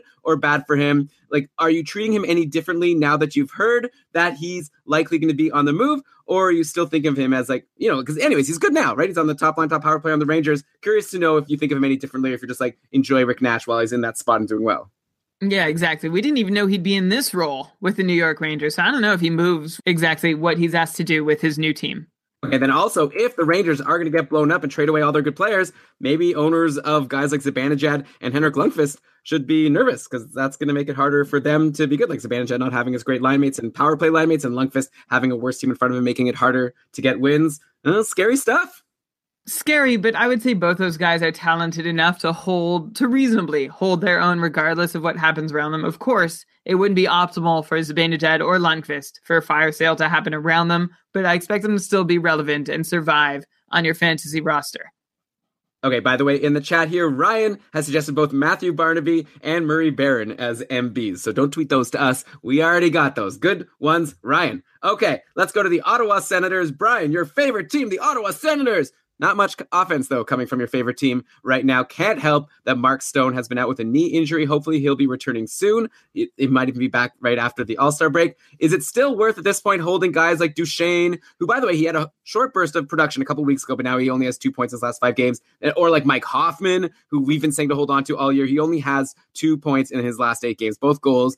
At what point do these guys become snoozers, or do you, do you like hold on, like especially Hoffman? Do you just like hold on to him all year just because of all he's done over the past couple of years, or at some point are you going to recommend to let him go? And Brian, am I okay? Well, I, I will just ask all my Ottawa questions. I'm curious to know, am I a bad person because I'm kind of starting to want Erik Karlsson to get traded? Like, I'm sorry, but like I just feel like he could do so much better on a better team, and like I own him in one league. Like I said at the top of the show, I think he'd be better if he could get traded. So I don't know. Those rumors at first were kind of annoying, but now I'm like Eh, maybe it would be the worst thing. Like Karlsson just has one goal in his last seven games. Curious to know, assuming he stays in Ottawa, which I'm sure he will, how confident are you that he'll be able to put up, say, like at least a 60 point pace moving forward for the rest of the season? Okay, let's go back to Matt Duchene. You mentioned he has only two points in his last five, but if you look at it another way, he's a point per game player over his last nine. Matt Duchene has pointed in six of his last nine games to get there. Uh, so it's nice to see that he is doing stuff even when the rest of his team isn't. But I do get like over the last five games has not been impressive. I think I'm hanging on just because of, of what we've seen in the last two weeks from him. I'm ready to give him a longer lease uh, than maybe you are. So I'd hold him for now. And same with Hoffman, who still gives you top 50 shot rates amongst forwards in the NHL, if that's worth something to you. In a points only league, though, I might feel more inclined to let Mike Hoffman go he's just not getting like the line mates he's playing with are garbage sometimes. Like Tom Pyatt, Gabriel Dumont, he's finding himself in weird situations too often, and I don't like it. Even though, like I said, he's kept up his shot rates pretty well. His shooting percentage isn't so far off. IPP on his shooting percentage, all relatively stable, but somehow he's only on pace for 51 points. I feel like he could probably do a little bit better, um, but maybe not a bet to get as close to 60. Well, he was 60 points last year. I don't know if he can get there this year. As for Erik Karlsson, look, I think he'll be fine. Obviously, he bounced back so strong from his previous scoring slump, but I agree that if the Sens aren't going to love him, perhaps it's time for them to let him go for the benefit of all of our joy and entertainment. Yeah, let him go or I don't know, do something. But yeah, Erik Karlsson. Okay, you're you're never gonna say that you're worried about Erik Karlsson. How about I'll stop asking you about him? Mm-hmm. But like, it's up to you, Brian, to let me know if at some point you're gonna tell people that they need to maybe try to trade or like do something with Erik Karlsson in their fantasy leagues, of course. We did. We did talk about that when he had how long was it? Like a 13 game stretch where he was just terrible. And we said, you know, if you're feeling antsy about it, feeling icky about it, that's the time that you could trade them. And then if you did, uh, you're probably pretty unhappy for the next few weeks, but now you're probably feeling okay about yourself now. It could be an up and down season the rest of the way if the Sens can't figure their stuff out, which it sure seems like they can't. Okay, well, I asked you specifically, do you think he's going to put up a 60 point pace moving forward? Yes or no? Yes. All right, so we'll see. Because we had a question actually on our, I think it was on Facebook, like Tyson. It was like a trade where it was like Tyson Barrie for Karlsson and then a really nice upgrade of a forward on the other piece. Like I think Barzal for. I don't, I don't remember exactly what it was, but it was like I was thinking to myself, like, I mean, how much better is Karlsson even going to be than Tyson Barrie? Like Tyson Barrie's going to come back on the top power play with MacKinnon and Rantanen, who are on fire. So like I think Karlsson will be better, maybe not that much better. I don't know. Okay. Anyway, something to think about. But okay, good to know that you still see Karlsson as 60 plus point guy obviously hard to bet against Erik Karlsson. By the way, the Sens claim Magnus Paajarvi off waivers from St. Louis. I can't imagine there's any reason to expect him to have any fantasy relevance, but gotta throw it in the show for completion's sake. Uh, I'm I see from your nodding that uh, you agree that he's useless, so we can just move on. Philadelphia, we're on to the Peas. Brian Elliott, day to day with a lower body injury. Michael Neuvirth had been on a great run over his last three starts, but then he got hammered for five goals against versus Tampa on Thursday. Overall, Neuvirth has a respectable 918 save percentage in 14 games on the season. So if the Elliott injury is serious, I feel like people should probably go and jump on Mikhail Neuvirth, right? And like, if okay, so here's my question then. Let's say Gibson and Elliott both turn out to be out for a while. We talked earlier how Gibson's injured, and say Crawford stays out for a bit. Also, how would you rank your interest in owning the following guys: Neuvirth, Ryan Miller, and Anton Forsberg? Okay, uh, I guess I'll start with the ranking. I'll go Ryan Miller, Forsberg, and Neuvirth. How would you rank them? Oh wow, really low on Neuvirth. I would have probably had Neuvirth first, to be honest. Yeah, so here's here's what I have to say about the Philly goaltending situation. Even if Elliott comes back soon and is able to play, I don't know that he does. It's kind of possible that Neuvirth is making run at the number one job. Brian Elliott has posted a 908 so far this year, posted a 910 last year. So this could be about who Brian Elliott is. The one thing he does have going for him is that he's done better than you would expect a replacement level NHL goalie to do in his position. He's outplayed his expected save percentage by a slim margin, but he still outplayed it. So what this means is though, even though his save percentage is below league average, which is 913 and he's 908, the Flyers aren't playing well enough to uh, to protect him well enough so that he could even put up a league average save percentage. He's outplaying what the Flyers would offer your average goaltender. And so he deserves some kind of credit for that. As for Michael Neuvirth, um, the thing with him is he's rarely played consistently enough to deserve a number one job, but I figure he's at least earned his way back into a timeshare or hot hand consideration, even when Brian Elliott returns. I guess, uh, you know, maybe I'll bump him ahead of Forsberg. I think it just shows uh, who I expect to get the most wins. Like, even if Neuvirth plays a bunch for Philly, I expect more wins. I know Philadelphia's been on fire. They've won eight of their last 10, but I have a little more faith in the Ducks and Miller. Uh, I'll bump him ahead of Forsberg. Okay, we'll see. I got Neuvirth. I think that he should be owned. I would grab Neuvirth while Elliott is out, anyways, because also Neuvirth was starting to get more starts even with Elliott healthy. So anyway, okay. Also on Philly, we gotta mention Travis Konecny. He scored in four straight games now. A couple of those were overtime goals, for whatever that's worth. That kind of makes me a little less interested because kind of like how often is he going to get the opportunity to score in overtime? Clearly, he's good in that spot at three on three. Also, Konecny's taken 14 shots over those last four games where he scored a goal in each game, so he's doing great. Kind of seems like another Beauvillier situation to me, playing on a great line at even strength, only getting second unit power play time, but on fire right now. Who do you like between Konecny and Beauvillier if both of them are in free agency? I really like both of them right now. By the way, Konecny plays on Wednesday this week, so I was saying that the schedule is a bit tough next week. A lot of players only play Tuesday, Thursday, Saturday, so even like I might even just grab Konecny for Wednesday, even if you don't have room for him on your roster for the rest of the week. I will take Konecny. Konecny also a must own. I would say a muster own because he's on the first line rather than the second. And we, I don't know, it feels like he's going to stay there. Of course, we're looking over our, our shoulders to see if Ladd replaces Beauvillier, although I don't think that's going to happen if this line is clicking. I'll go Konecny by by a slim margin, though.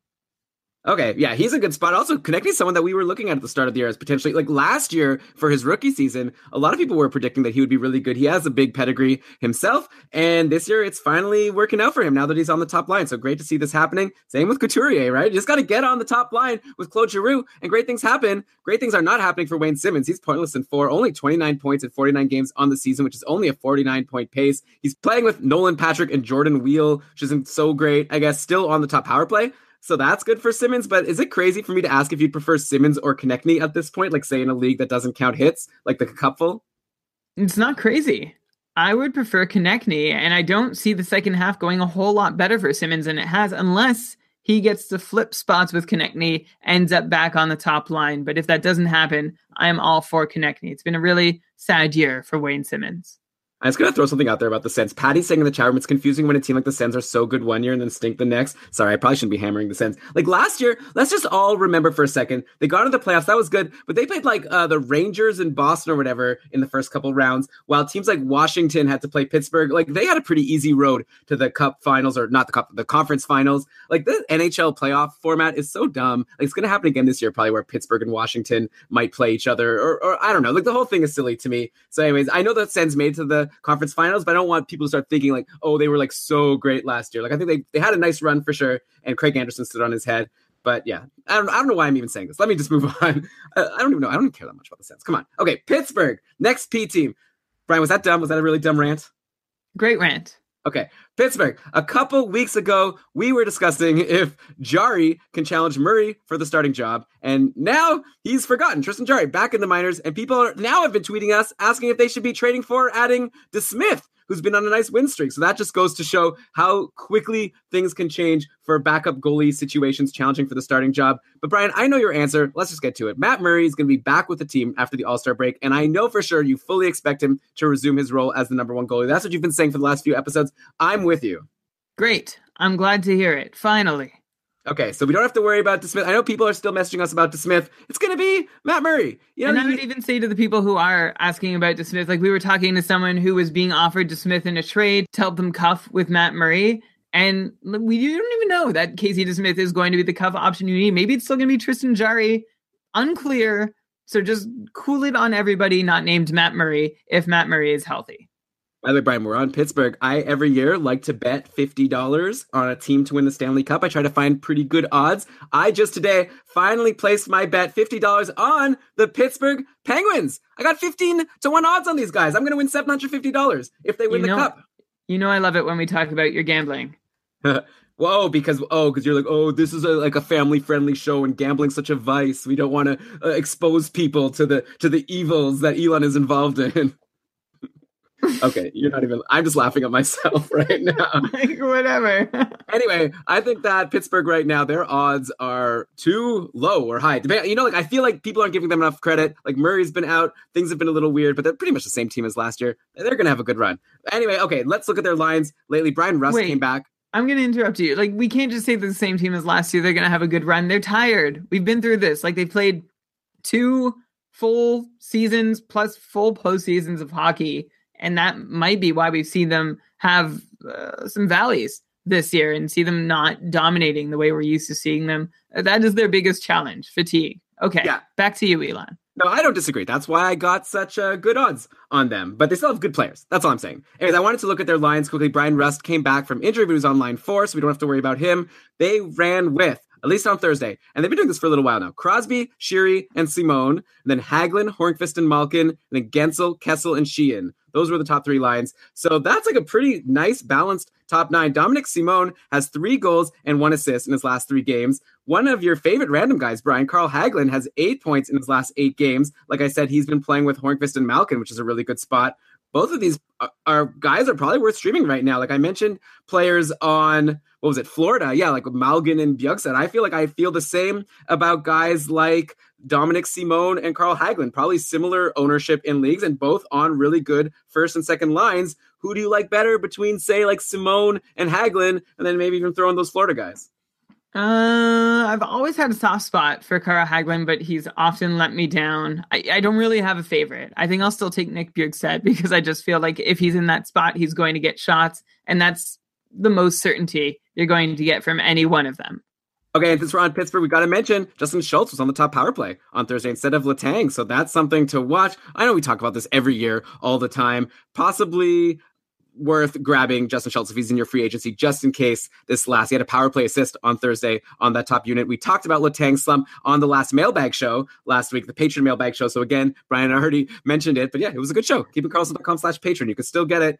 Uh, now Letang only has one point in his last seven games. Want to give a quick one sentence summary of your conclusion you gave on the mailbag show? You went deep into Letang and what's wrong with him. People could listen to that episode for your full analysis, but give us the quick one line summary. The quick one line summary is I like Kris Letang for his second half improvement. Every single marker of variance on ice shooting percentage, shooting percentage, IPP, they were all low enough in the first half to expect a bounce back in the second. Okay, Brian, I feel like once we hit S in the alphabet, I feel like we're pretty far into the alphabet. So I think we're doing okay. We're on San Jose now. Big news out of San Jose is that Joe Thornton had arthroscopic knee surgery and will likely be out for a while, maybe even out for the season. Bummer, right? Such a bummer. He's been having a great bounce back year. He has 22 points in his last 25 games. That's over the past couple of months. He had a bit of a slow start. He's been so good lately. On Thursday in the 6 5 loss to the Rangers. All right, already, I'm moving forward. Okay, let's take a look at what San Jose was doing without Thornton. They were riding with Meier and Boedker on line one with Pavelski. And then the top power play consisted of Couture, Hertl, Labanc, Pavelski, and of course Brent Burns. So the names that jump out at me here, potentially having some value, we got Kevin Labanc.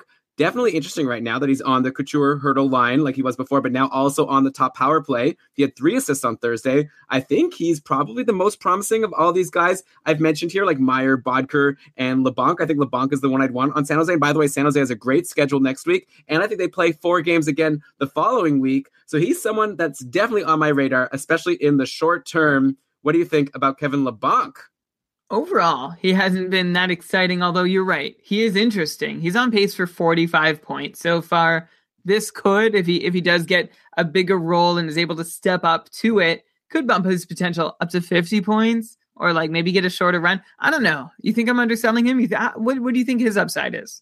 I don't think his upside is like hold him for the rest of the year or anything, but I think while he's on a good second line with Hertl and Couture and on the top power play, and these things could last, right? Thornton's going to be out for a while, but at least I'd say grab him now, get that great schedule next week, get the four games the following week. You're not going to have more games out of anyone else you add, unless you're going to say to add Meier or Boedker. So like Meier has four points in his last five games, nothing on Thursday. Boedker hasn't done much aside from a two goal, one assist game versus Anaheim a week ago. Are like of those three, would you say Labanc is the best one, or would you rather Meier? I know, like you've said before, that you like Meier. He always like comes to my mind as someone who takes a lot of shots. I know you love those shots. So do I. Mm, no, I'd go. I'd go Labanc of those three. Okay, and then are you concerned about Joe Pavelski at all with Thornton out? Pavelski has five points his last five games. He's definitely turned his season around after a slow start, but swapping Joe Thornton for Boedker on his line can't be good. No. And here's the thing we were in pretty unfamiliar territory with the Sharks minus Joe Thornton. Joe Thornton has been a Shark for 13 seasons. And in those 13 seasons, Joe Thornton has missed a grand total of 12 games. He's never missed more than four games in a single year. Most years, he's played every single game. So we're going to have to wait and see how the Sharks readjust and recalibrate without him. My guess is that they're going to initially struggle to create offense because they're going to be making adjustments and trying new things, but maybe. I don't know, maybe like Logan Couture can really step it up and help keep the offense going, even though he's already been doing his part. He's just going to need to do more yeah, like one good potential thing that could happen for Pavelski is maybe Logan Couture just jumps onto line one to take over Thornton's spot and plays with Pavelski and say maybe Hertl. Like who knows? Like they could really shake things up if things don't happen. So I definitely wouldn't be too worried about Pavelski just yet, but like a little worried. Like keep your eye on him. Maybe now might be a time to sell high, depending on who you can get. Something to something to keep on your mind for sure. Things are going to change now that Joe Thornton out, is out. He's been so good, such a big driver of offense. Also, since we're on the Sharks, got to mention again, keeping in mind their great schedule of the next couple of weeks. Got to mention Mark Edward Vlasic, who's been on fire lately. He has nine points in his last eight games. What's even going on here? He was basically doing nothing before this run, and then out of nowhere, Mark Edward Vlasic is like a really reliable, great offensive defenseman that you could add to your team. Is there like any reason to expect this to be somewhat sustainable moving forward, at least for these next couple of weeks? Would you be rushing to grab Vlasic if you need a defenseman? Of those nine points, he has three secondary assists and then four goals on 14 shots. So, no, I'm not expecting it to continue, but it should just put him decisively ahead, at least in the short term, of other depth San Jose Sharks, like, say, Justin Braun, if you're looking to add someone for their upcoming four game weeks.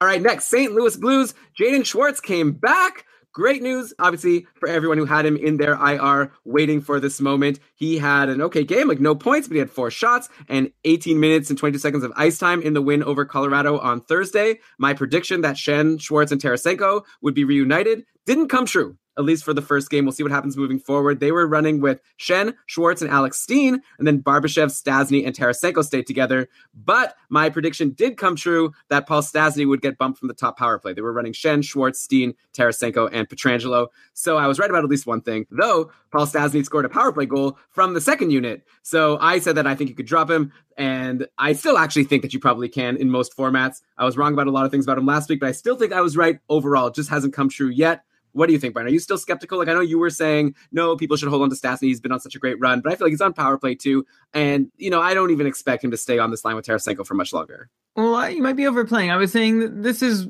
you don't want to hold him if he does fall out. Like just wait and see if you want to be super safe about it. But I would rather instead of him have the guy that you're about to mention Ah, uh, yes. Well, uh, you always or recently have really hated this guy. So, Brian, I'm curious to know who you'd prefer between Stastny and Alex Steen, or as you call him, Alex Steenkey. Steen's actually on a really good run right now. He's running a five game point streak. He has 12 points in his last 12 games. For me, it's like an easy choice. I'd take Steen over Stastny for sure, especially because Steen's the one on the top power play. But it sounds like you'd still go Stastny. No, no, I just said I'd rather Alex Steen. It's great that Steen has held his spot on the top power play, even with Jaden Schwartz returning. He looks like he's in pretty good shape to continue at a 50 point clip the rest of the way, maybe a few more, which is essentially as much as you could hope for from Paul Stastny, who, as you mentioned, is presently seeing worse deployment. So that's why I would take Alexander Steen. Oh, sorry. I guess I hear what I want to hear. I just wanted to have an argument with you. But no, we are in total agreement as we get to the teas in our 31 team, 31 take episode. So much alliteration, right? It's fun. But the Tampa Bay Lightning, they had four straight games of scoring only two goals or less, but then they have struck. Get it? It's a pun because they're the Lightning. Because they've Good struck one. Thank you. Okay, I know you like those. Okay, they've struck with nine goals in their last two games over Nashville and Philly. So lots of players obviously getting in on the fun in these last couple of games. Like I'll run through some like Namestnikov, three goals and one assist in those last two games. Kunitz has a goal and two assists. They've both of those guys, Namestnikov and Kunitz, have been online one with Stamkos, and Stamkos obviously is doing great. He has one goal and three assists in those two games. Uh, you know, again, this is just two games, but just nice to see all these people starting to get points. The second line was Kucherov, Palat, and Tyler Johnson. They've all had some points. Even Yanni Gourde has been on a nice run. He has goals in each of his last three games from the third line. So what's the takeaway here? Like, are we back on the Namestnikov train now that he's on line one? He's also back on the top power play due to Palat being injured. So that was obviously good news for Namestnikov. Not great news for the Lightning, though. Andre Palat's really good, but unfortunately he's gone, and it seems like Namestnikov is back on that top power play and playing with Steven Stamkos. And also, Brian, is it time to start taking Chris Kunitz seriously while he's on the Stamkos and Namestnikov line? Uh, maybe it can last after all. I'd be curious to know like who you'd want between, say, like Kunitz and Yanni Gourde. It's a good question. I'm not sure, but you're right that the takeaway, I mean, the one big takeaway about what you just said is that Tampa Bay is a very good team that will score many goals, and that rising tide raises all ships, including the SS Kunitz and the HMS Gourde. Though the pertinent point also is that if Namestnikov was dropped to free agency, it's time to pick him up. Kunitz makes a good stream. What can I say? If he's playing with Stamkos and Namestnikov, it's not as good as Stamkos and Kucherov, but it's still something. Like he could collect points there. So you should pay some attention to him. I feel like I could resist adding him though in the short term. Yeah, maybe Kunitz is the type of guy that's more like you want to grab him in like a daily FanDuel league. I don't know if I'd be adding him to my roster long term, but he's looking good. He's probably going to be really cheap, you know, as he's on the top line, but still hasn't done much over the last year. Another guy on Tampa we have to bring up is Mikhail Sergachev. He's been healthy scratch for the past two games. Brian, he was supposed to take over the top power play duties with Hedman out. We were all like, everyone rushed to grab Sergachev if he was available. I was even like, he's probably not available. I hope that he wasn't available because anyone who rushed to grab him had to sit through two healthy scratches, which must have been very frustrating. Instead, it was Stralman there on the top power play. Of course, he had no points to show for it. Jake Dotchin was on the second power play also with nothing. So that's pretty strange that Sergachev got benched. But obviously, the coach knows what he's doing because they won both of those last two games very handily. Anyways, I guess at this point, it doesn't really matter. We've heard news that Hedman might be coming back in early February. They said three to six weeks for his injury. It's looking like it's going to be closer to three. So Sergachev probably just goes back to power play two. I don't know. What do you think's going to happen with Sergachev, though? Like, are you still as high on him for the second half of the season as you were before? Forgetting about the Hedman injury, but just as the second power play defenseman, like, are you worried about these healthy scratches, or do you think it was just a lesson being taught to a rookie, but everything's going to go back to the way they were? This is a lesson being taught to a rookie. In Sergachev's last game before getting scratched, he saw 65% of shot attempts while he was on the ice coming against him at even strength. That's very bad. And he also took a two minute minor that had two minutes added onto it when he shouted at the ref and threw a towel. So that's why he's probably headed back up to the press box for a little while. This is just temporary. Uh, you know, he'll learn, he'll get better, whatever. Like that's what the coach is saying. Honestly, he'll come back and keep doing his thing. I think you can still rely on him to play regularly, consistently, and be able to put up a 40 point pace the rest of the way. Yeah, that'd be great. Hey, and the coach is saying that's why you never throw in the towel at the referee. This is terrible. Yeah. I'm, I'm pulling the Brian right now. So you have to start doing an impression of me now to even things up. Okay, let's go to Toronto. You suck. Okay, all right. I mean, come on. Let's not be crass, Brian. That's my impression of you. Please. That's very hurtful. Okay. Morgan Rielly has been injured on the Leafs. He might be coming back soon, but with him injured, Jake Gardiner has been on fire. He's currently on a five game point streak where he's put up nine assists in those five games, two of those on the power play. Do we expect Jake Gardiner to go back to his previous pace of barely half point per game once Rielly is back? Or is this actually just something new we're seeing and there's a chance that Jake Gardiner can keep this up? Like, should he be owned in most leagues at this point? If you added Jake Gardiner, is it time to move on when Rielly comes back, or do you think he's going to keep this up? Mm, nah, you can expect him to go back to what he was doing before. Jake Gardiner, nine of his last 12 points have been secondary assists, including seven of nine on this specific run you're talking about. And uh, also, so of course, secondary assists are can be considered noise, uh, not something you can repeat, and you know you might just be getting in on on those goals by luck. Uh, anyway, I haven't seen each goal, but it's usually an indicator that what we're seeing isn't totally real. The other change that has happened to Jake Gardiner since Morgan Rielly is out, uh, he's playing with Ron Hainsey, and I find his sudden scoring success with Ron Hainsey weird. But hey, whatever's working, uh, great. I don't expect whatever Gardiner's doing to last, regardless of Rielly being in or out of the lineup. Yeah, Brian, you know, Ron Hainsey, we, we haven't mentioned him this year, but since you mentioned him, he's been pretty good for hits and blocks, by the way. If you're in a bangers and mash league, you could probably do a lot worse than Ron Hainsey. And Ron Hainsey's been playing huge minutes, 25 plus minutes lately. So the Leafs are really leaning on him. I, the Leafs are definitely going to really be happy to get Rielly and Nikita Zaitsev back. Apparently, Zaitsev's going to be back soon.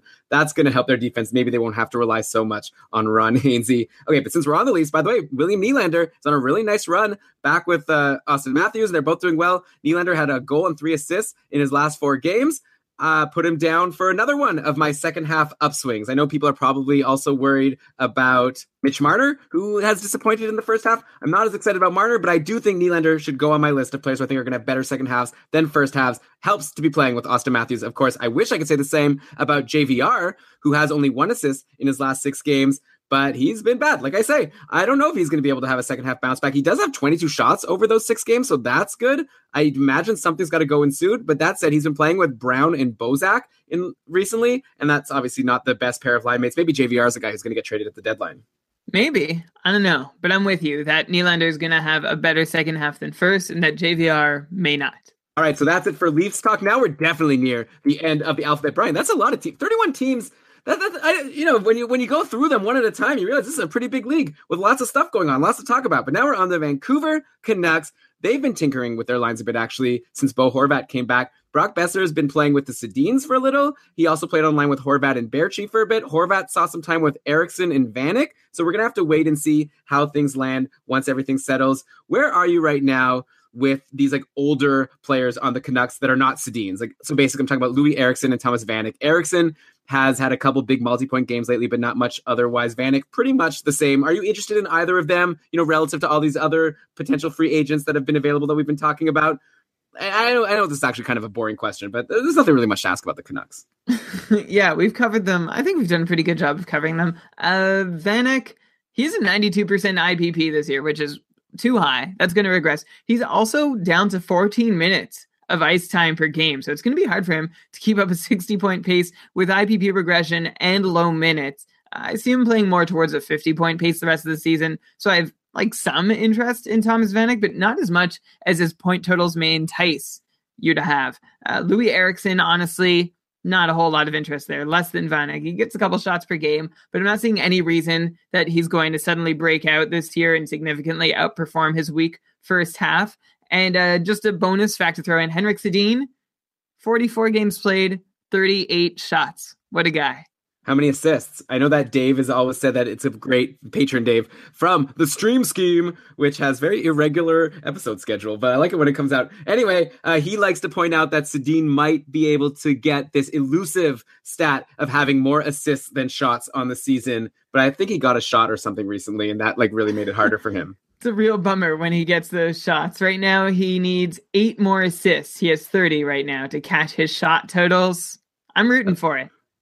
That's going to be hard, but that would be pretty funny if it happens. Okay, let's go to the Vegas Golden Knights, the second best team in the NHL right now, according to the overall standings, but the number one best team in my heart, especially if Daniel Negreanu is listening. Love the Vegas Golden Knights. So, Marc Andre Fleury, like I said, he has a 942 save percentage and 12 wins in 18 games. He's been phenomenal. You said before that Mike Smith is the most reliable goalie in fantasy right now. I was planning to ask you who would you rather have over Fleury right now for the rest of the year? I feel like Fleury's the goalie that I'd be most happy to own, which is crazy. Like maybe Holtby, I don't know, but at least like Fleury's tier one at this point, right? Like if we were doing Schmore Goalies board right now for the rest of the year and tiering our goalies, how could you not have Marc Andre Fleury in tier one? I'm interested to know like what should people do with him in a keeper league? Like, do you sell like super high on him right now? Or do you think that Vegas is going to keep this up for like for years to come? Like, don't they have a whole bunch of great prospects? Like, I remember back at the time of the draft, like the expansion draft and the entry draft, they were like, everyone was saying, oh, they did a terrible job in the expansion draft, but like they've got all these great prospects that they drafted for in the actual entry draft. So they're going to have a really bright future. Maybe Marc Andre Fleury becomes a really good keeper option for many years, though I guess he's getting older. So who knows how long he'll actually last. And Malcolm Subban is a good backup. What's your take right now on Marc Andre Fleury in a keeper league? In a keeper league, well, he is 33 years old. So I'll say him 34, close to the beginning of next season. I don't know. He won the save streak at the All Star game. How does that does that do it for you? I think he's probably a good option. Vegas is looking like legitimate contenders, and I believe if they're legitimate contenders this year, they'll be able to still be legitimate contenders next year. How many more years Fleury can give you? Um, could be skeptical. Like after this one, two, maybe three. We'll have to see how uh, how the Golden Knights evolve and what happens to their squad going forward. But uh, he he's up there. He's up there as a good option, but I would rather have Holtby. Yeah, but it would be tough. Like it would be a tough keeper decision. Like what if you have like Gibson and Frederik Andersen and Fleury? Let's say like Gibson is the young guy. So even forget about Frederik Andersen, Like Gibson versus Fleury. Like right now, you definitely want Fleury this year, even though Gibson has been fine. Gibson also has some injury issues, but he like he's like so much younger. So it'd be tough to make that decision in a keeper league. I won't ask you to make it. That's okay. Maybe in a future episode or in the summer. Of course, we'll do our big Schmorgoalies episode this summer in our summer series. We got a lot of hockey to play before we get to that. And Brian on Vegas. Uh, so right now we've got Marchessault, William Karlsson, and David Perron all above 70 point paces. I know you don't like answering questions about if Vegas players and their production is sustainable. So let me just ask you very quickly which of these players do you think is most likely to be able to hit 70 points this year, or at least have a 70 point pace because Perron missed some time? I'm going to go with Jonathan Marchessault. And if we're going by point pace, even if Perron was healthy, I would still go Jonathan Marchessault. He's looking uh, quite sustainable with what he's doing. The one looking the least sustainable, William Karlsson, who's still shooting at 27%, which is crazy and can't last.